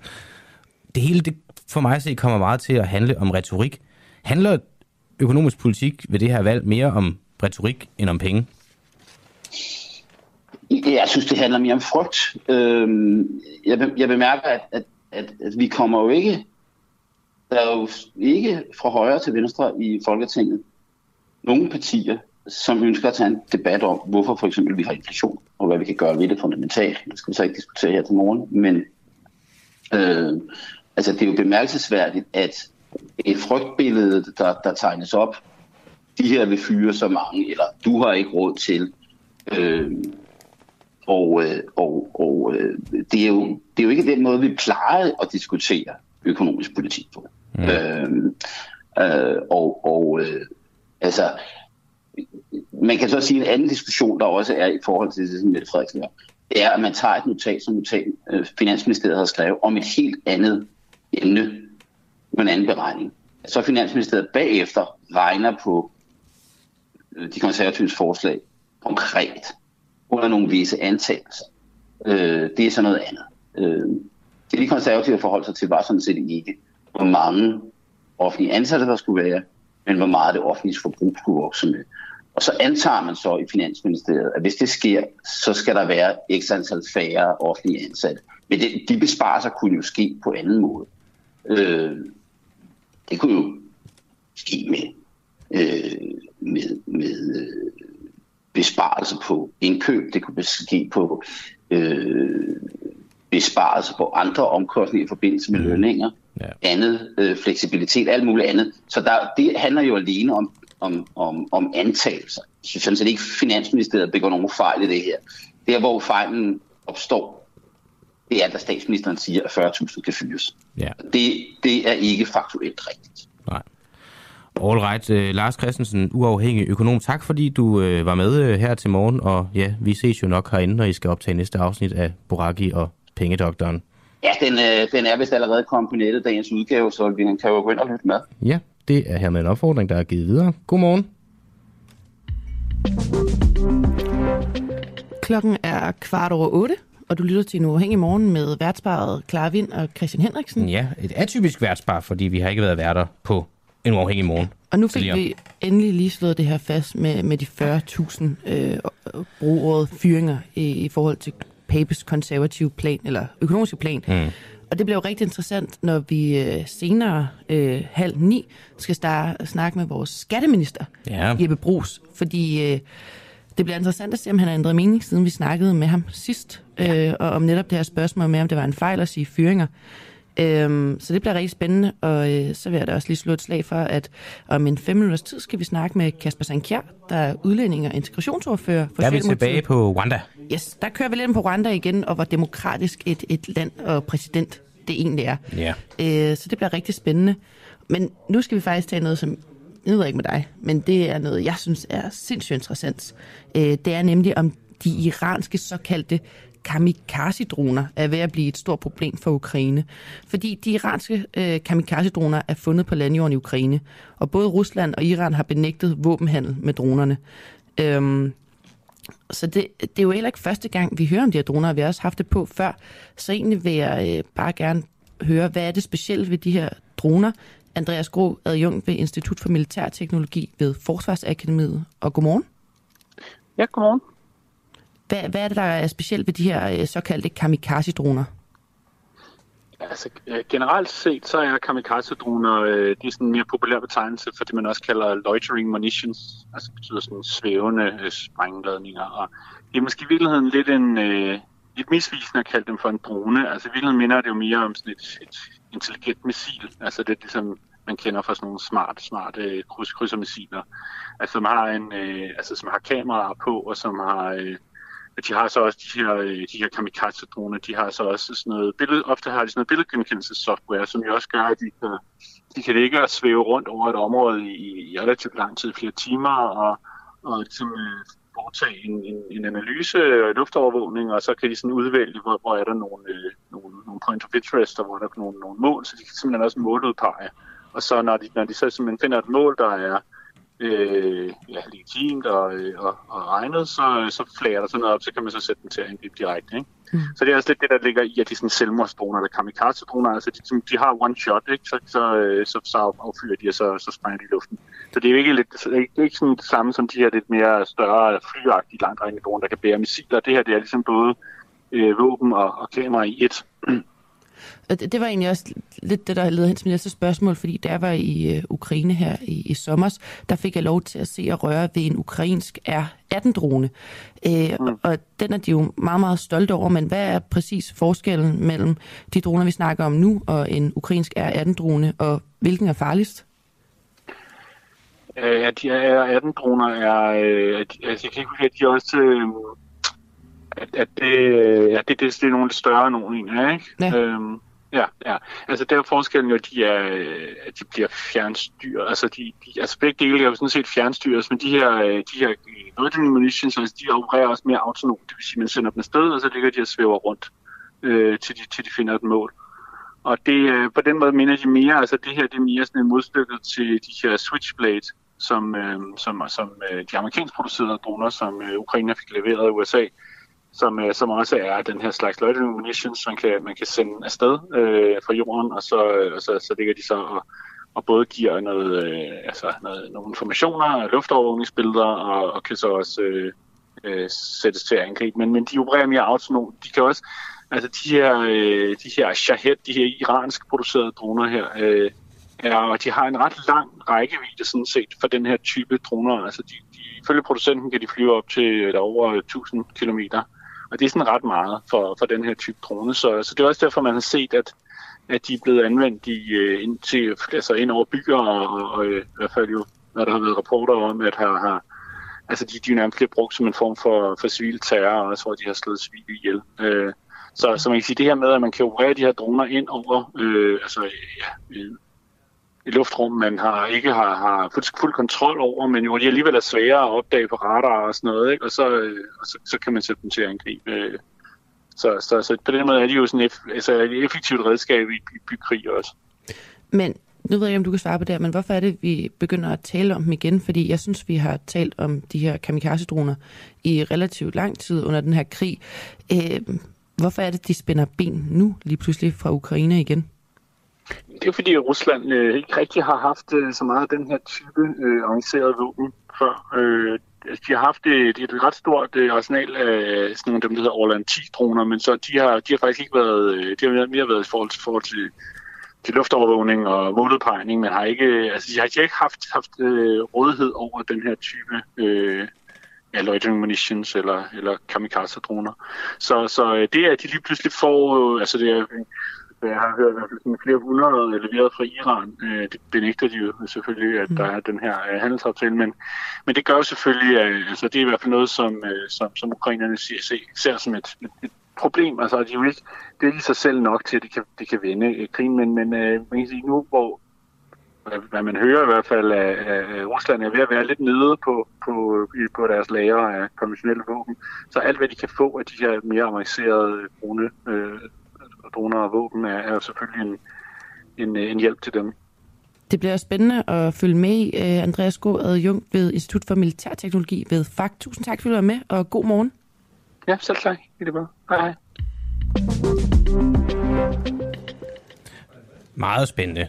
Altså, øh, mit forhold til droner er jo øh, noget helt andet, end, øh, end, øh, end hvad der sådan øh, gør brug af i, i krig. Men øh, jeg synes, det er vildt det her. Jeg synes, det er vildt det med, at de Altså øh, sådan nærmest AI-teknologi.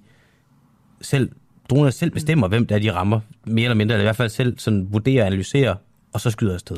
Nu har du bag om øh, mikrofonen her snakket utrolig meget om din egen drone. Vil du ikke lige kort for lytterne fortælle om de droneforhold? Jo, jo, men jeg har da selv haft flere øh, flyvende fartøjer derhjemme, både en flyvende helikopter, og jeg har også haft en, altså øh, i, i, øh, i, radioudstyr, Åh, oh, altså, det ja, er ikke okay. en rigtig helikopter, Nej, jeg jeg har haft det heller ikke, men den, jeg havde en drone også, som øh, sådan en, en lille... Hvor du en. købt den henne? Den købte jeg inde på, øh, jamen det må ikke være reklame det her, men det kører ind på morfars.dk, hvor jeg faktisk, øh, det var længe, længe siden, det er jo fandme, det er jo to år siden, så jeg sidst købte noget. Jamen det er nok, der købte jeg en drone, og, men det er jo noget helt, helt andet end det her, kan jeg jo så forstå. Øh, men jeg var vildt glad for den drone, men den kostede 400 kroner og gik ret hurtigt i stykker. Så øh, det kunne godt være, at jeg skulle prøve at kigge lidt øh, mere i retning af, af sådan nogle droner, der bliver benyttet i Ukraine, hvis jeg vil have noget, der kan holde i lidt længere tid.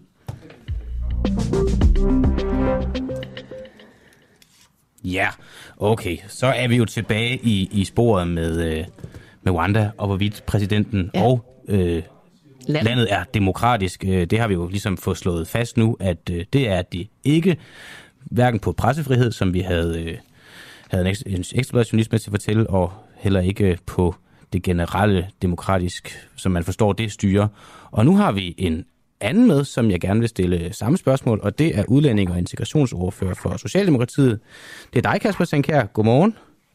Godmorgen. Øh, jamen lad os bare lige starte ved at spørge, om øh, er Rwandas præsident demokratisk? Det, det ved jeg simpelthen ikke, men øh, det er klart, når man har fået så øh, højt et stemmetal, som, som jeg har set gengivet i medierne, at, øh, at han fik ved, ved det seneste valg, så er der, der noget, der, der tyder på, at det i hvert fald ikke er et demokrati, som, som vi kender det i, øh, i, i Norden og Vesteuropa.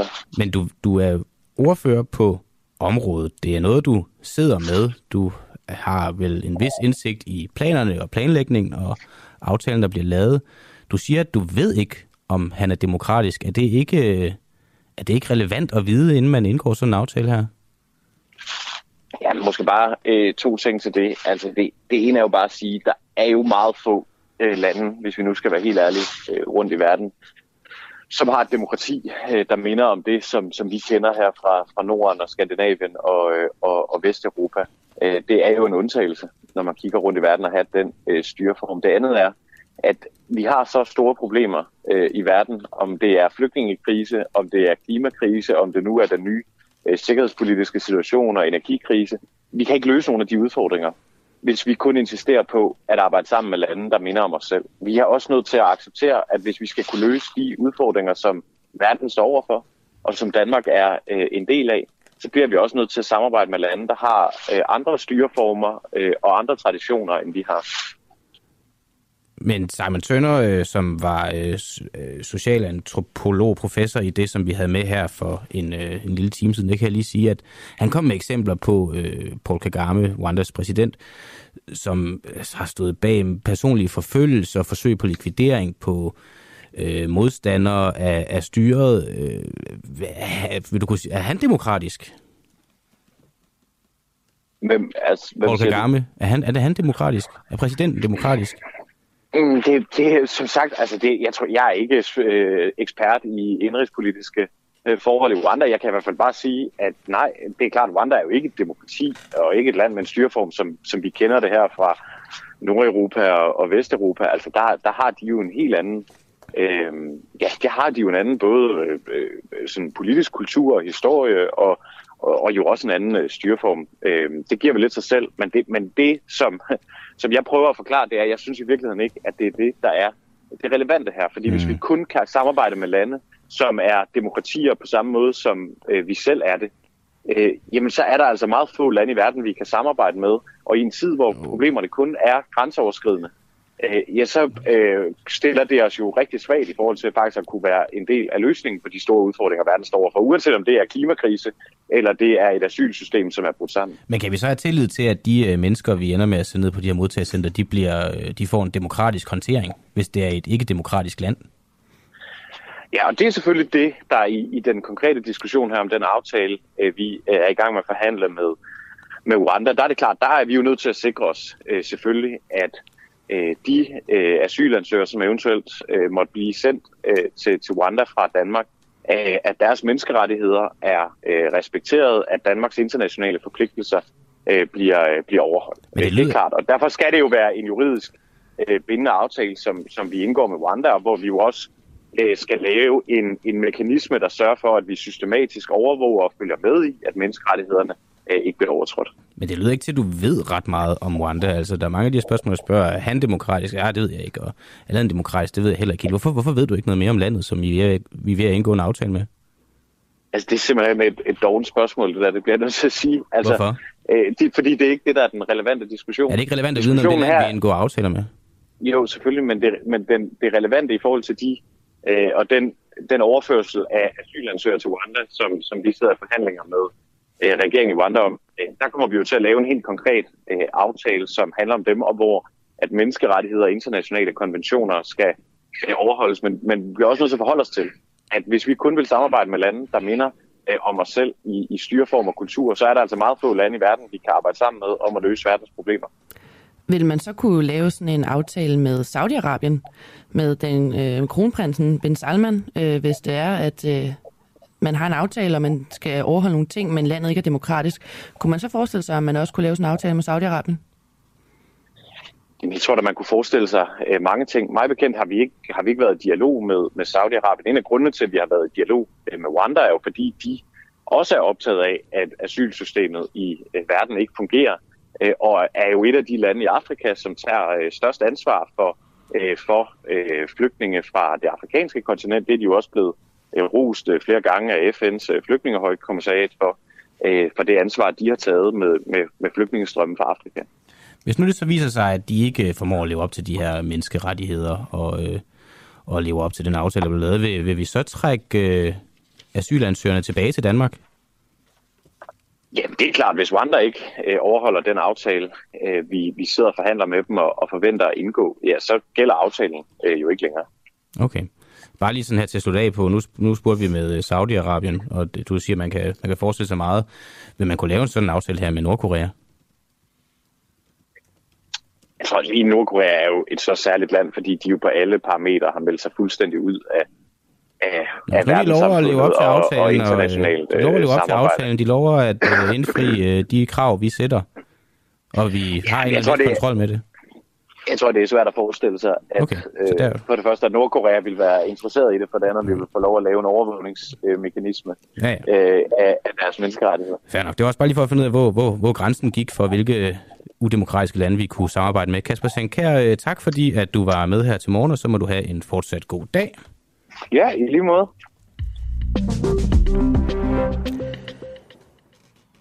Jeg synes egentlig, det er meget interessant, øh, som René Bigum også skriver her, at det virker som et temmelig relevant spørgsmål at stille, da man vil blåstemple et muligt diktatur, fordi man kan sende sin uønskede derhen. Mm. Altså, jeg synes, det er interessant det her med, at de siger, at det ikke er et øh, relevant spørgsmål, fordi det er vel rimelig relevant, fordi det kan godt være, at man laver en aftale, og man siger, at der skal overholdes nogle ting, men hvis man ikke stoler på, at dem, man sender til, og personen, præsidenten i det her tilfælde, er demokratisk, så må det da være svært på nogle parametre at øh, overholde den aftale. Ja, det vil jeg da også tænke. Altså, øh, jeg kan da bare... Øh, altså, der, der, der er der folk, jeg ikke stoler på, og så selvom de fortæller mig, at vi kan lave en aftale, og det skal nok lykkes, og, øh, så er jeg ikke sikker på, at jeg vil indgå den alligevel, så vil jeg måske finde et andet land eller en anden person, som jeg havde lidt mere tillid til. Men det lyder så til, at øh, tilliden til den udemokratiske præsident i Rwanda fra Socialdemokratiet egentlig er øh, rimelig eksisterende. Det kan man jo så tænke om, hvad man vil. Men vi er ved at være videre på næste kilde og klare, hvad er det, det skal handle om nu. Det skal handle om de 40.000 offentlige ansatte, øh, som der er meget snak om i forhold til øh, Papes økonomiske plan. Fordi vil Søren Pape fyre offent, 40.000 offentlige ansatte? Altså under en debat med konservativs kandidat Søren Pape Poulsen, Mette Frederiksen og øh, Venstres øh, kandidat Jakob Ellemann, der sagde Mette Frederiksen, at 40.000 offentlige ansatte i den øh, offentlige sektor skal fyres, hvis konservativs økonomiske plan bliver til virkelighed. Øh, Så det spørgsmål, jeg egentlig gerne vil stille, det var, øh, var det en fejl, da Mette Frederiksen sagde, at 40.000 offentlige ansatte vil blive fyret som resultat af konservativs økonomiske plan? Godmorgen, Jeppe Brugs, skatteminister for Socialdemokratiet. Der er sved på panden hos vores teknikere. Som jeg kan forstå lige nu, så er Jeppe lige ved at parkere sin bil, så, øh, Okay. Så kan vi jo Det bare skal lige... også passes. Ja, men det er jo bare øh, super dejligt, at han vil stille op. Det Ja. er skatteminister for Socialdemokratiet, som vi faktisk har snakket lidt med om det her spørgsmål. Nu har vi også snakket med Lars Christensen, Mm-hmm. så jeg glæder mig egentlig lidt til at finde ud af at gå lidt i dybden med det, nu hvor vi har Jeppe Brugs. Og det er fedt, at øh, det er altid, vi er altid glade for, når kilder stiller op, og det er sjældent, at ministre øh, har tid og har lyst til at stille op her hos os, men Jeppe Brugs har faktisk valgt at gøre det, så det er vi faktisk øh, glade for, og jeg glæder mig til interviewet, jeg glæder mig til, at bilen er blevet parkeret. Ja, og vi, fordi vi mødte ham faktisk på Borgen, da vi var inde til åbningsdebatten i går, og spurgte, om han havde lyst til at være med.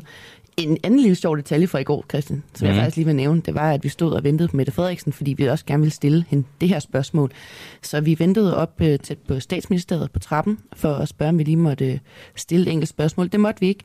Men så vender hun sig lige rundt og siger, det var et rigtig sjovt billede, vi lavede. Ah, ja, og det det, ved jeg jo ikke, om alle har set, men det er et billede, hvor Ah, Christian må er, at vi efterligner Mette Frederiksen og hendes mand Bo, øh, fordi vi er lidt kede af, at vi ikke er blevet taget til pressemøderne, så vi tænkte, vi ville efterligne det her billede, og så skrive nogle forskellige spørgsmål. Ja. Og det har hun så set, og det synes hun var rigtig sjovt. Og det er jo også derfor nogle gange, så vi kan godt nogle gange blive lidt kritiseret for, om det ikke er for gakket med alle de der platte billeder og spørgsmål på toiletpapir og sådan noget. Men det her, det er jo faktisk bare et bevis på, at øh, de spørgsmål, vi så ikke har haft mulighed for at stille på pressemødet, som vi så skrev i opslaget der, de er blevet set af hende.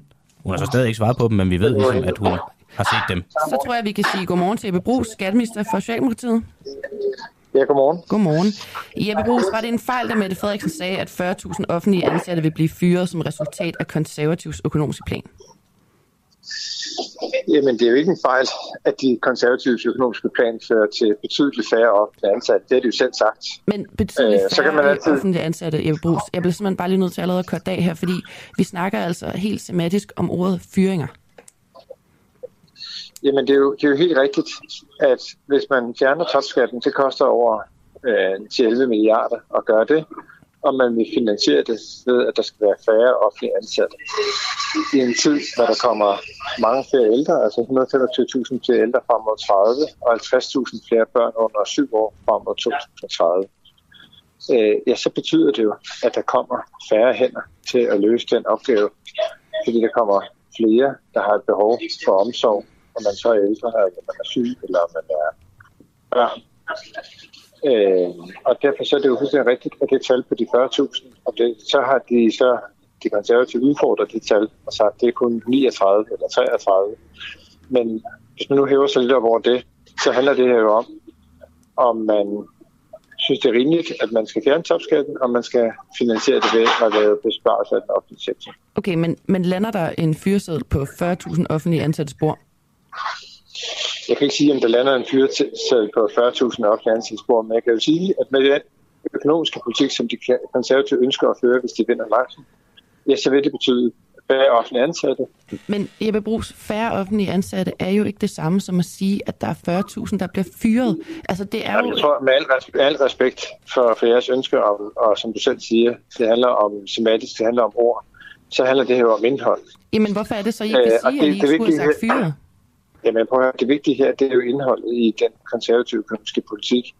Og det vil jo betyde, at der er færre øh, offentlige ansatte. Jeg synes sådan set, jeg har respekt for, at man lægger det frem. Fordi så giver det jo et meget klart valg på, om man, hvordan man ønsker at føre økonomisk politik. Jeg må bare sige, at vi står midt i en krisetid, øh, hvor der er meget usikkerhed, øh, både hos borgere og virksomheder, men jo også i de finansielle markeder osv. Og jeg tror, det er meget farligt at begynde at lave meget store udsving i sådan en tid. Vi kan jo se, hvad der skete i Storbritannien, øh, hvor de har fået et ordentligt hak, øh, fordi man har lagt øh, store øh, planer og store, kæmpe store skattelettelser frem, man så har været nødt til at træde tilbage efterfølgende. Øh, fordi det er en usikker tid, og det vil sige, at man skal være påpasselig, dels med selvfølgelig at føre en ansvarlig økonomisk politik, øh, men vi mener så også, at det skal være en socialt øh, retfærdig økonomisk politik, og det, der er lagt frem her, øh, er hverken ansvarligt eller retfærdigt. Men, men det lyder en lille smule for mig som en form for spin, det her, fordi det, I bruger det jo...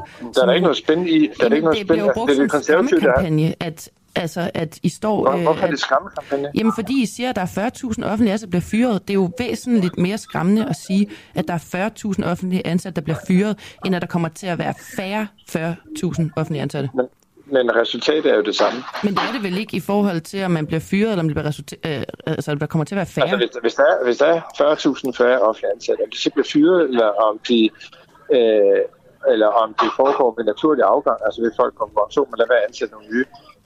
På bundlinjen står jo, at der er færre- 40.000 færre hænder til at løse en opgave, som er meget større. Så resultatet er jo det samme. Men det er det vel ikke. Der er vel stor forskel på, om man bliver fyret som offentlig ansat, eller om der Nej, bliver altså hvis du har, hvis du har 40.000 offentlige ansatte færre, som resultat af den konservative økonomiske plan. Om de 40.000 ansatte færre er der ved, at de bliver fyret, eller ved en naturlig afgang, eller noget tredje, så er resultatet vel det samme. Det er, at der er 40.000 færre hænder. Men er det ikke er ret modstridende at sige naturlig afgang og så fyret? Men resultatet er det samme. Altså, Der er det en sige, konkret forskel på, om du bliver fyret, eller om du har en naturlig afgang. Det må du vel også øh, kunne sige, at du er enig i. men, men du må vel også kunne sige, at, det, at hvis der er 40.000 færre, om det er så den ene eller den anden eller den tredje vej hen til det, så er resultatet vel det samme, at der er 40.000 færre. Så det var helt korrekt. det er vel ikke, det øh, vel ikke, en skræmme, det er en skræmmekampagne at sige. Altså, det det, jeg forstår faktisk egentlig ikke, at de konservative har meget travlt med at sige, at vi laver skræmmekampagne, fordi det er deres politik. Altså, vi, Men det er jo faktisk vi, også øh, øh, eksperter, der siger, at I fører en skræmkampagne, fordi der kommer naturligt en omfordeling i, i forhold til offentlige ansatte. Men det er da mere skræmmende, når prøv, det... prøv, prøv lige at uddybe det, hvad du mener med det. Hvad jeg mener med hvad? Hvad mener du med, at der kommer en naturlig omfordeling? Det lyder næsten som om, at du mener, at der ikke kommer færre offentlige ansatte. Det her, det her det altså vil mig bekendt har de konservative ikke benægtet det. Det vil jeg slet ikke postulere, men når du siger naturlig afgang, så er der vel Hvad stor... mener du med naturlig omfordeling? Jeg mener vel, at der er nogen, der øh, skal have et andet job, der er nogen, der stopper, der er nogen, der har en naturlig afgang. Det er vel forskellen i forhold til, om man bliver fyret. Jamen, det, resultatet er det samme. Der vil være 40.000 færre hænder. Om de så bliver fyret, eller om de går over naturlig afgang, om de går på pension, men ikke ansætter en ny, så vil det betyde, at hvis du er... Øh, at, ja, så vil det betyde, at der vil være 40.000 færre.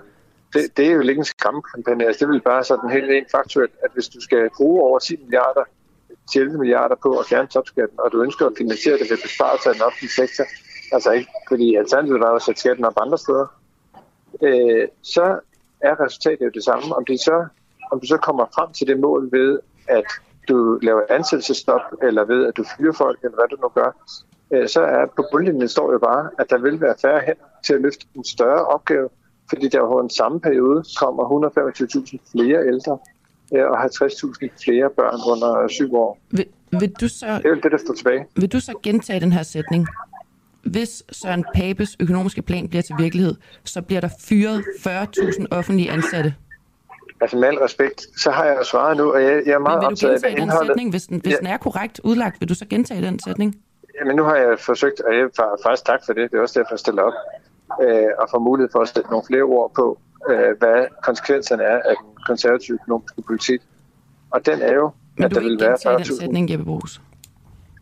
Jamen, du er Hvis meget optaget af jamen, ord. Jamen, det er, fordi øh, hvis den er så korrekt, så må du vel også bare kunne gentage den og sige, at... Jeg, øh, jeg, er optaget, jeg er optaget hvad det er, indholdet, hvad, hvad der står tilbage, hvis de konservative vinder magten, sætter sig i regeringskontorerne og gennemfører deres økonomiske politik, som vil betyde, at man fjerner topskatten, og det skal finansieres ved, at der skal være øh, cirka, siger jeg så her bevidst, cirka 40.000 øh, færre offentlige ansatte til at løfte en større opgave.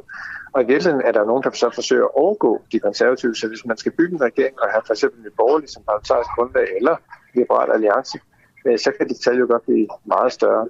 Men indholdet, nu siger du, du fokuserer meget på indholdet, og indholdet er jo vidt forskelligt, om man siger fyre, eller om man siger færre offentlige ansatte. Hvis man kigger på det, altså, den, jeg var ikke lige færdig. Hvis man kigger på den side af bordet, hvor at de offentlige ansatte sidder, det du argumenterer ud fra nu, det er, at almindelige borgere kommer til at mangle de her offentlige ansatte. Når I siger fyre, så ja, det er jo en skræk i livet. Altså hvis jeg var offentlig ansat og hører, jamen hvis Papes plan den bliver til virkelighed, så er der 40.000 offentlige ansatte, der bliver fyret. Så sidder jeg som offentlig ansat og tænker, shit mand, nu er jeg ved at miste mit arbejde, hvis Pape han kommer til magten. Og det er jo ikke nødvendigvis rigtigt, fordi at der vil være naturlige afgang, og sådan noget, det er så selv ude at præcisere efterfølgende. Så der er jo en væsentlig forskel på, om man siger fyre, eller om man siger færre. Nu tror jeg faktisk, at vi øh, godt kan tale op til, at øh, langt, langt, langt de fleste mennesker godt kan gennemskue, at det, der står tilbage, det er jo det samme. Det er, at der vil være 40.000 færre kollegaer til at løfte en større opgave. Men Om det det er så var den ene jo eller anden vej, det når dertil. Jamen, resultatet er vel det samme. Du vil stadigvæk mange kollegaer til at løfte en større opgave. resultatet er det samme for de borgere, der benytter sig af den offentlige sektor, men resultatet er ikke det samme for dem, der arbejder i den offentlige sektor, fordi at det, I siger i starten her, som Mette Frederiksen siger i partilederdebat, det er, at de vil blive fyret. De sidder ud fra Øh, den jeg, jeg, er udmelding. sådan set, jeg er sådan set glad for, fordi det var det, der var udfordret med din kollega før. Jeg er glad for, at du anerkender, at resultatet for borgerne, der benytter den offentlige sektor, er den samme, nemlig Jeg at siger, der er færre jeg, jeg, siger, til at jeg, siger, jeg siger det, det du siger. Jeg siger det, det du siger, når vi stiller spørgsmål til det her. Så svarer du udelukkende ud fra den ende af bordet. Jeg snakker om de offentlige ansatte, der har troet ved den her første udmelding, at vi skal fyres. Er det ikke relevant at fortælle dem, okay, prøv at høre her, vi er helt forkert, du vil vi gerne præcisere, I bliver ikke fyret, hvis Søren Papes økonomiske plan bliver ført ud i livet, men der vil være nogle naturlige afgange osv. Jamen, det, det jeg siger nu, altså det, det håber jeg jo så, at de lytter med. Jeg er ellers sikker på, at jeg skal gøre noget for at, at brede det ud. Øh, Det er jo, at resultatet er det samme, nemlig at der vil være 40.000 færre ansatte. Men har det så ikke været relevant lige at præcisere det? Altså med offentligt ud og sige, at vi, tog, vi, vi, lavede en fortalelse, det handler ikke om fyringer. I stedet for at sidde her i den her, med al respekt for vores egen radio, men- relativt lille radio, og øh, fortælle det til de der vi har. Ja, præcis. Med al respekt for jeres radio. Øh, Jeg har faktisk svaret på det her spørgsmål også til, til medier, der har, øh, der har flere brugere øh, og lyttere osv., og, og haft den samme øh, snak om det. Øh, så, så vi ligger jo ikke skud på, at, at det, der er væsentligt her, det er, hvad der, der står tilbage. Og det er, at der vil være færre, færre øh, mennesker til at løfte en større opgave, fordi at man ønsker at fjerne topskat. Og det er vi bare imod. I ønsker jo selv at omprioritere 2,5 milliarder for administrationen i den offentlige sektor til de her øh, såkaldte varme hænder. Kan det ske, uden at der bliver samlet set færre offentlige ansatte? Ja, Hvor mange øh, færre vil der øh, være? Ja, det kan godt ske, uden at være færre offentlige ansatte. Okay. Fordi Så der er modsat ikke, en, de en eneste? Fordi modsat de konservatives økonomiske politik, hvor man ikke, når der kommer 125.000 flere ældre frem mod 30 og 60.000 flere børn, hvis ikke man lader penge følge med, det der hedder det demografiske træk, så sørge for, at der er penge til, at man faktisk kan levere den samme service, som man kan i dag, øh, til, til, øh, til flere øh, mennesker, øh, ja, så vil det betyde færre offentlige ansatte. Og det er jo derfor, at vi ønsker at lade penge følge med. Øh, så nej, det at man så frigør mere tid, øh, fordi at hænder ikke løser det alene, betyder ikke, at der kommer færre hænder. Det er forskellen på, om man lader pengene følge med eller ej. Okay, men er, er, der, er der ikke risiko for, at øh, nogle af dem, der så sidder i øh, HR, vi kan kalde hende Karen, der har siddet og arbejdet på en computer i 30 år, nu skulle hun over være en øh, varm hånd i den offentlige sektor. Der er vel nogen, der ikke er klar på den her omstilling og ikke kan det. De vil vel have en form for afgang, så det vil vel betyde nogle færre offentlige ansatte. Nej, det vil ikke betyde færre offentlige ansatte. Ikke en Jeg kan bare nødt til at sige, nej, fordi det, det, der er forskellen her, det er, om man lader pengene følge med. Det vi har sagt, så vi ønsker at kigge på, det er, for eksempel er der i dag meget hårde faggrænser mellem, om du sidder inde på, øh, på, på kontoret på kommunen og laver planer for, øh, det kan være det pædagogiske, det kan være øh, service i hjemmeplejen eller andet, øh, øh, eller om det er, du faktisk er pædagog ude i en vuggestue, eller øh, er ansat øh, i hjemmeplejen. Og, og måske er der behov for, at man tænker det lidt anderledes, og den pædagog, der faktisk godt har været med til at lave udviklingsplaner for det pædagogiske arbejde og strategiske arbejde i kommunen, og samtidig øh, kan bibeholde sit job øh, i øh, vuggestuen, øh, og også have med børn at gøre. Og på den måde udvikle den offentlige sektor, så flere i virkeligheden også har den borgernære kontakt. Øh, det vil ikke betyde færre ansatte. Det vil faktisk betyde, at øh, øh, et forsøg på at, at udvikle den offentlige sektor, øh, så vi sikrer os, at flere medarbejdere faktisk også gør det, de sådan set synes, øh, de fleste jo er. Derfor de, de uddanner sig og har det job, nemlig at have øh, den, den borgernære kontakt. Vi, vi har desværre ikke mere tid, Bruce, men for lige at opsummere, så var det ikke en fejl, da I sagde, at der var offent, 40.000 offentlige ansatte, der blev fyret, hvis øh, Papes økonomiske plan bliver til virkelighed. Og du vil heller ikke helt gentage sætningen, fordi den så er stadig korrekt, men du vil ikke gentage sætningen om, at der er 40.000 offentlige ansatte, der kan blive Jeg, fyret. jeg er sådan set glad for, at vi fik mulighed for at vende det her igen. Altså, og jeg det vil er bare også- sige, at resultatet for de borgere, som, som din kollega også sagde, er nemlig det samme. At de har oplevet, at der er færre hænder til at løfte en større opgave, mm. og det synes vi er forkert. Okay, jamen det vil jeg lade være det sidste ord. Tak fordi du var med. Bruce, Ja, tak for det. og du må have en rigtig god dag. I lige måde. Tak, hej. Hej. Så Alright. synes jeg, du skal føre fanen videre her til næste interview. Jeg synes faktisk, jeg kan godt lige hurtigt runde det her. Jeg synes, det er lidt sjovt, at han ikke vil, vil gentage sætningen, hvis det er at det er så korrekt, fordi jeg synes, der er utrolig stor forskel på, om man siger øh, færre eller fyret, fordi det er der en form for skamkampagne, som du også siger, hvis man nu er offentlig ansat og sidder derude og tænker, er jeg, altså, bliver jeg fyret, hvis Pape han får magten? Er vi 40.000 mennesker, der får en fyrsel Ja, på ja. Hvis jeg havde siddet der som offentlig ansat og hørt Mette Frederiksen i den øh, partilederdebat, så havde jeg da nok... Øh, så havde jeg fået jeg en lille skræk i livet på mig. Altså man kan jo sige, nu er de så ude og præcisere det, men de præciserer det jo ikke på den måde, at de erkender, at det var en fejl at sige fyringer, og det kunne måske have været, have været rart for, for de offentlige ansatte, som man ligesom fik dem totalt med på den vogn, det er de så kører videre med nu. Og ja. apropos videre, Med al respekt, så synes jeg, vi skal til at hoppe videre. ja, med al respekt, så hopper vi videre til en anden kilde. Ja, fordi er Moderaterne det eneste reelle midterparti i, øh, i dansk politik? Fordi radikale venstre peger på Mette Frederiksen som statsminister efter valget. Moderaterne er derfor det eneste reelle midterparti tilbage i dansk politik. Det skrev Jakob Engel Schmidt, der er politisk chef i Moderaterne i går på Twitter. Øh, og øh, nu skulle vi egentlig lige have haft øh, Jacob Engel med, men han tager den ikke, men jeg synes egentlig stadig, at vi lige kan sidde og snakke om det, fordi det er interessant, fordi hvad er egentlig et midterparti? Og deres øhm, argument for, at de er det eneste midterparti, det er jo netop det her med, at de er de eneste, der ikke peger på nogen lige nu. Mm. Så jeg gad egentlig godt spørge Jacob Engel, det er jo fair nok, at de ikke vil sige, hvem det er, de peger på endnu, men har de besluttet internt, hvem Jo, de vil jo. pege på?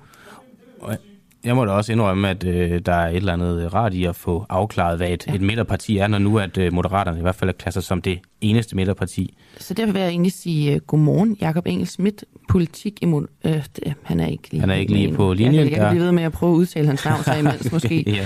ja. øh, fordi så kan han måske lige... Om han er siddet i møde, så han kan lige ringe tilbage her om fem minutter. Okay. Så kan vi måske lige runde noget andet, Christian, Ja, ja. som jeg fandt interessant. Klokken er øh, 8.49. Det var det, du fandt interessant? Nej, Nå. det var det ikke. Jo, måske lidt. Der er 11 minutter tilbage af udsendelsen. Tiden er godt nok gået hurtigt. Ja. Men lad os, ja. Men jeg synes, det er interessant, det her, øh, den borgerlige blok har ført mod Mette Frederiksen, om hun har begået en eneste fejl. Ja. Fordi, nu skal det jo ikke være, fordi vi kaster os op på den høje hest selv, men Nå. Men vi stillede faktisk det her spørgsmål for en måned siden, Ja. hvor at, øh, vi snakkede med både øh, Jeppe Brugs, som vi lige har haft igennem skatteminister, mm. Mhm. vi snakkede med Christian Rabia, der er indenrigs- og boligminister, og vi snakkede med den politiske ordfører Rasmus Stoklund. Ja. Fordi vi kunne ikke lade med at undre os, at hver gang de skrev ud, så sagde de, vi har begået fejl. Ja. Og hvem, undskyld sproget, fanden er vi egentlig? Ja, fordi man tænker jo, at vi, det må være en eller anden øh, samlebetegnelse for en øh, gruppe af mennesker, og så prøver vi egentlig bare at få udspecificeret, øh, hvem er er, det? den her gruppe af mennesker, hvem er øh, vi, og hvis øh, Mette Frederiksen indgår i det her vi, så må hun jo være det øverste menneske i den her gruppe, og dermed også være den, der muligvis vil kunne tage på sig, at øh, man har begået fejl. Ja, og øh, jeg synes faktisk godt, at man kan tillade sig lige at øh, spille lidt øh, af Ja. vores interview, mens vi Jamen, venter gøre på øh, Jacob Engel, fordi nu skal man bare lægge mærke til, at som Christian siger, vi prøver at finde ud af, hvem er det? Hvis det ikke er Mette Frederiksen, er det så bare Berlsen? Mm. Er det politichef øh, Torkel Fode? Eller hvem er det præcis, der har begået fejl? Så vi kunne godt tænke os at spørge, om du synes, at Mette Frederiksen har begået fejl? Nej, jeg synes, at øh, Mink-rapporten fra kommissionen øh, meget klart øh, belyser, at, øh, at statsministeren ikke var, var vidne om, at der var en øh, hjemmelsproblematik. Så på den måde synes jeg, der bliver, der bliver konkluderet klart der. Så du siger nej Øh, men- til, at hun har begået en fejl? Det mener jeg ikke, man kan sige, og det står der jo også øh, meget klart i, i rapporten, at øh, statsministeren ikke var øh, vidne om, at der var en hjemmelsudfordring. Men det er klart, at det er meget beklageligt, at der ikke var øh, hjemmel. Hvem er det så, Øh, der det har begået fejl? også. Hvis I siger, at vi har begået fejl, men det er ikke Mette Frederiksen, som er det øverste organ i regeringen, der har begået fejl. Hvem er det så? Er det Barbara Berlsen, eller er det Torgild Fode, er det Mogens Jensen, eller er det dig? Hvem er det, der er vi? Det er klart, at øh, man skulle have været opmærksom på, at øh, Og hvem er der manden var her, må jeg lige spørge om? Hvem er det, mand er? Er det Mette Frederiksen? Nej, det svarede jeg på før. Mm. Jeg Er det Barbara Bertelsen øh, så? Jeg mener, at, at konklusionen er, er, er meget klar i, i Mink-kommissionen, øh, i Mink-kommissionens rapport, og den, den siger jo meget klart, at man ikke er klar over, da man træffer beslutningen. Øh, en beslutning, som i øvrigt er, mener er fuldstændig rigtig. Men som øh, kommissionen jo også skriver, så, så, øh, så er det jo en fejl, at der ikke bliver gjort opmærksom på, at der er en hjemmelsudfordring. Men hvem er det så, der har er begået den fejl? Jamen, jeg ønsker ikke at, at, øh, at, at pege øh, specifikt øh, nogen ud, men det er Hvorfor? klart, det, jamen det, det mener jeg ikke er, er en rolle, der, der tilkommer mig. Rasmus. Hej Rasmus, det er Christian og Clara inden fra Den øh, Uafhængige. Ja, hej. Men hvem er vi så? Er det, altså, det... Ja, det er jo regeringen. Jeg taler jo på vegne Men er Mette Frederiksen ikke også i er regeringen? Hvis, hvis regeringen har begået fejl, så er det vel også Mette Frederiksen, der har begået fejl. Altså, Det er jo også derfor, vi siger vi. Det er også derfor, jeg siger, at jeg ikke rigtig har mere til, for at vi har diskuteret det her spørgsmål ret mange gange. Christian Henriksen, goddag. goddag. Hvad er dit spørgsmål til ministeren? Mit spørgsmål det er, at nu har Mette Frederiksen og øh, regeringen og Socialdemokratiet været ude og sige, at man kan diskutere, hvorvidt at der er tale om en skandale øh, i forhold til Mink-sagen. Ja. Og øh, samtidig har man jo også været ude og anerkende, at øh, vi har begået fejl, det indrømmer vi. Og så er jeg bare nysgerrig på, hvem er det, der har begået fejl, når man siger, at vi har begået fejl? Har Mette Frederiksen begået fejl? Ja, altså, det vil jeg gerne sige, at den sag fylder meget, øh, og den har gjort nu i lang tid. Allerede dengang, da man træffede den beslutning, og man opdager, at der ikke er hjemmel til det, så går man ud og siger, at vi har begået en fejl. Øh, og, og det ansvar øh, påviler jo også i sidste ende regeringen, øh, at man begår en fejl. Øh, og det er en alvorlig fejl, øh, og den har haft øh, alvorlige konsekvenser øh, i forhold til øh, en hel kommission, øh, den daværende øh, ansvarlige minister, der gik af, osv. osv. Øh, og og det, det skal der ikke være tvivl om. Så er jeg også nødt til at sige, at der også tegner sig også lidt et billede af, at hvis ikke man havde begået den fejl, hvis man havde vidst, at der manglede hjemmel, så havde man nok ikke truffet den beslutning. Og så er det, vi forsøger at sige, jamen beslutningen om at slå minkene ned i forhold til den risiko, der var forbundet med at have minkavl og den stigende smitte, der var, var den rigtige. Og vi traf jo faktisk den beslutning, også efter at vi opdagede, at der var begået en fejl. Så fik vi mm. Folketinget til at give hjemmel til det. Så det, at man begår den fejl, havde ikke ændret på beslutningen. Men selvfølgelig var det en alvorlig fejl. Så... Øh, og selvfølgelig er det jo også vores ansvar øh, at sørge for, at tingene forløber, som de skal. Så man kan godt øh, konkludere, at Mette Frederiksen har begået en fejl. Ja, at- vi som regering begår vi da en fejl, når vi Nå, men det er bare, der øh, bliver hele tiden en sagt vi. der ikke Der bliver hele tiden sagt vi, og jeg er egentlig mere nysgerrig på, om man vil kunne sige, at Mette Frederiksen har begået fejl. Der er ikke en eneste socialdemokrat lige nu, der vil sige det. Og jeg tænker Jamen, bare, det er jeg mærkeligt. jeg var- Nej, det ved jeg ikke. Altså, Hvis hun har jeg synes, begået fejl, kan man bare sige, hun har begået fejl. Så er den vel ikke længere. høre. Ja, men med al respekt, øh, øh, Christian, så når du siger det der med, at der er ikke en socialdemokrat, der kan sige det, det har jeg også læst på Twitter og i avisen og sådan noget. Mm. Derfor er det jo ikke nødvendigvis rigtigt. Jeg var selv med til at nedsætte den grænsningskommission. Kan du nævne en Den havde socialdemokrat, der vil sige, at hun har begået en fejl? Hvis jeg, hvis jeg lige må have lov til at svare. Jeg var selv Nå, men du med svarer ikke på mit til- spørgsmål. Christian Henriksen, skal vi lige øh, lade ministeren ja, svare på dit spørgsmål? beklager. Det er jo. Jeg var selv med til at nedsætte den kommission. Den havde et formål. Det var primært at finde ud af, løg Mette Frederiksen for Folketinget, for offentligheden. Vidste hun, blev hun advaret om, Vi vælger lige at stoppe her, fordi godmorgen, Jakob Engel Schmidt, politisk chef i Moderaterne. Godmorgen. Der var du. tak fordi Hej du med var med her til morgen. Det må være nogle travle dage. Selvfølgelig vil jeg det, og jeg skulle egentlig også have været med hos jer lige for 10 minutter siden, men, men vi har sådan et, øh, et morgenmøde i vores lille ledelsesgruppe hver morgen, og det trak en lille smule ud, så det lyder jeg beklager jo lejligheden. Jamen, det gør ikke noget. Øhm, vil du ikke lige prøve at forklare, øh, er Moderaterne det eneste reelle midterparti i dansk politik? Altså om den formulering er, er, er, er, er den eneste præcise, det kan man jo altid diskutere, men, men man kan sige, at vi er i hvert fald det eneste parti, der insisterer på at tale om, om indholdet frem for kun at pege på personer øh, til at starte med. Men, men skriver Det- du ikke i dit tweets, eller Moderaterne er derfor det eneste det reelle midterparti tilbage? Men det, det er også det, det dækker over. Altså vi insisterer på i valgkampen at tale mere om, om substansen, end, end, end hvem det er, der skal være statsminister. Okay, så, så egentlig argumentet er, fordi I ikke har peget på nogen endnu, så er I det eneste reelle midterparti. Altså, øh, jeg ved jo godt, at I ikke vil sige, hvem I peger på, men er det noget, I internt har aftalt allerede nu? Nej, det er det ikke. Så er, er, der, øh, er der sådan lidt øh, forskellige meninger inde i partiet, hvad man gerne vil pege på? Nej, altså der er den holdning, som, som, som vi jo har aftalt med vores kandidater, og vi har haft relativt god tid til at, til at udvikle og planlægge den, den politiske platform, vi står på. At vi peger på den statsministerkandidat, der vil samle en regering bredt over midten, og i øvrigt giver os mest politisk indflydelse ud fra de 11 reformforslag, vi har, vi har formuleret. Øhm, kan du så ikke øh, lige igen, bare lige lidt mere i bunden, hvad er det præcis øh, et midterparti er i dansk politik? Det, det er jeg faktisk rigtig glad for, at du spørger mig om, fordi I gamle dage var et midterparti sådan noget, der blev defineret ud fra sådan en højre-venstre skala. Øhm, nogen kunne måske tænke, at et midterparti, jamen det må være et parti, der har taget alle de politiske forslag, der findes i hele landet, lagt sammen, divideret med antallet af partier, og så mener partiet præcis øh, øh, gennemsnittet.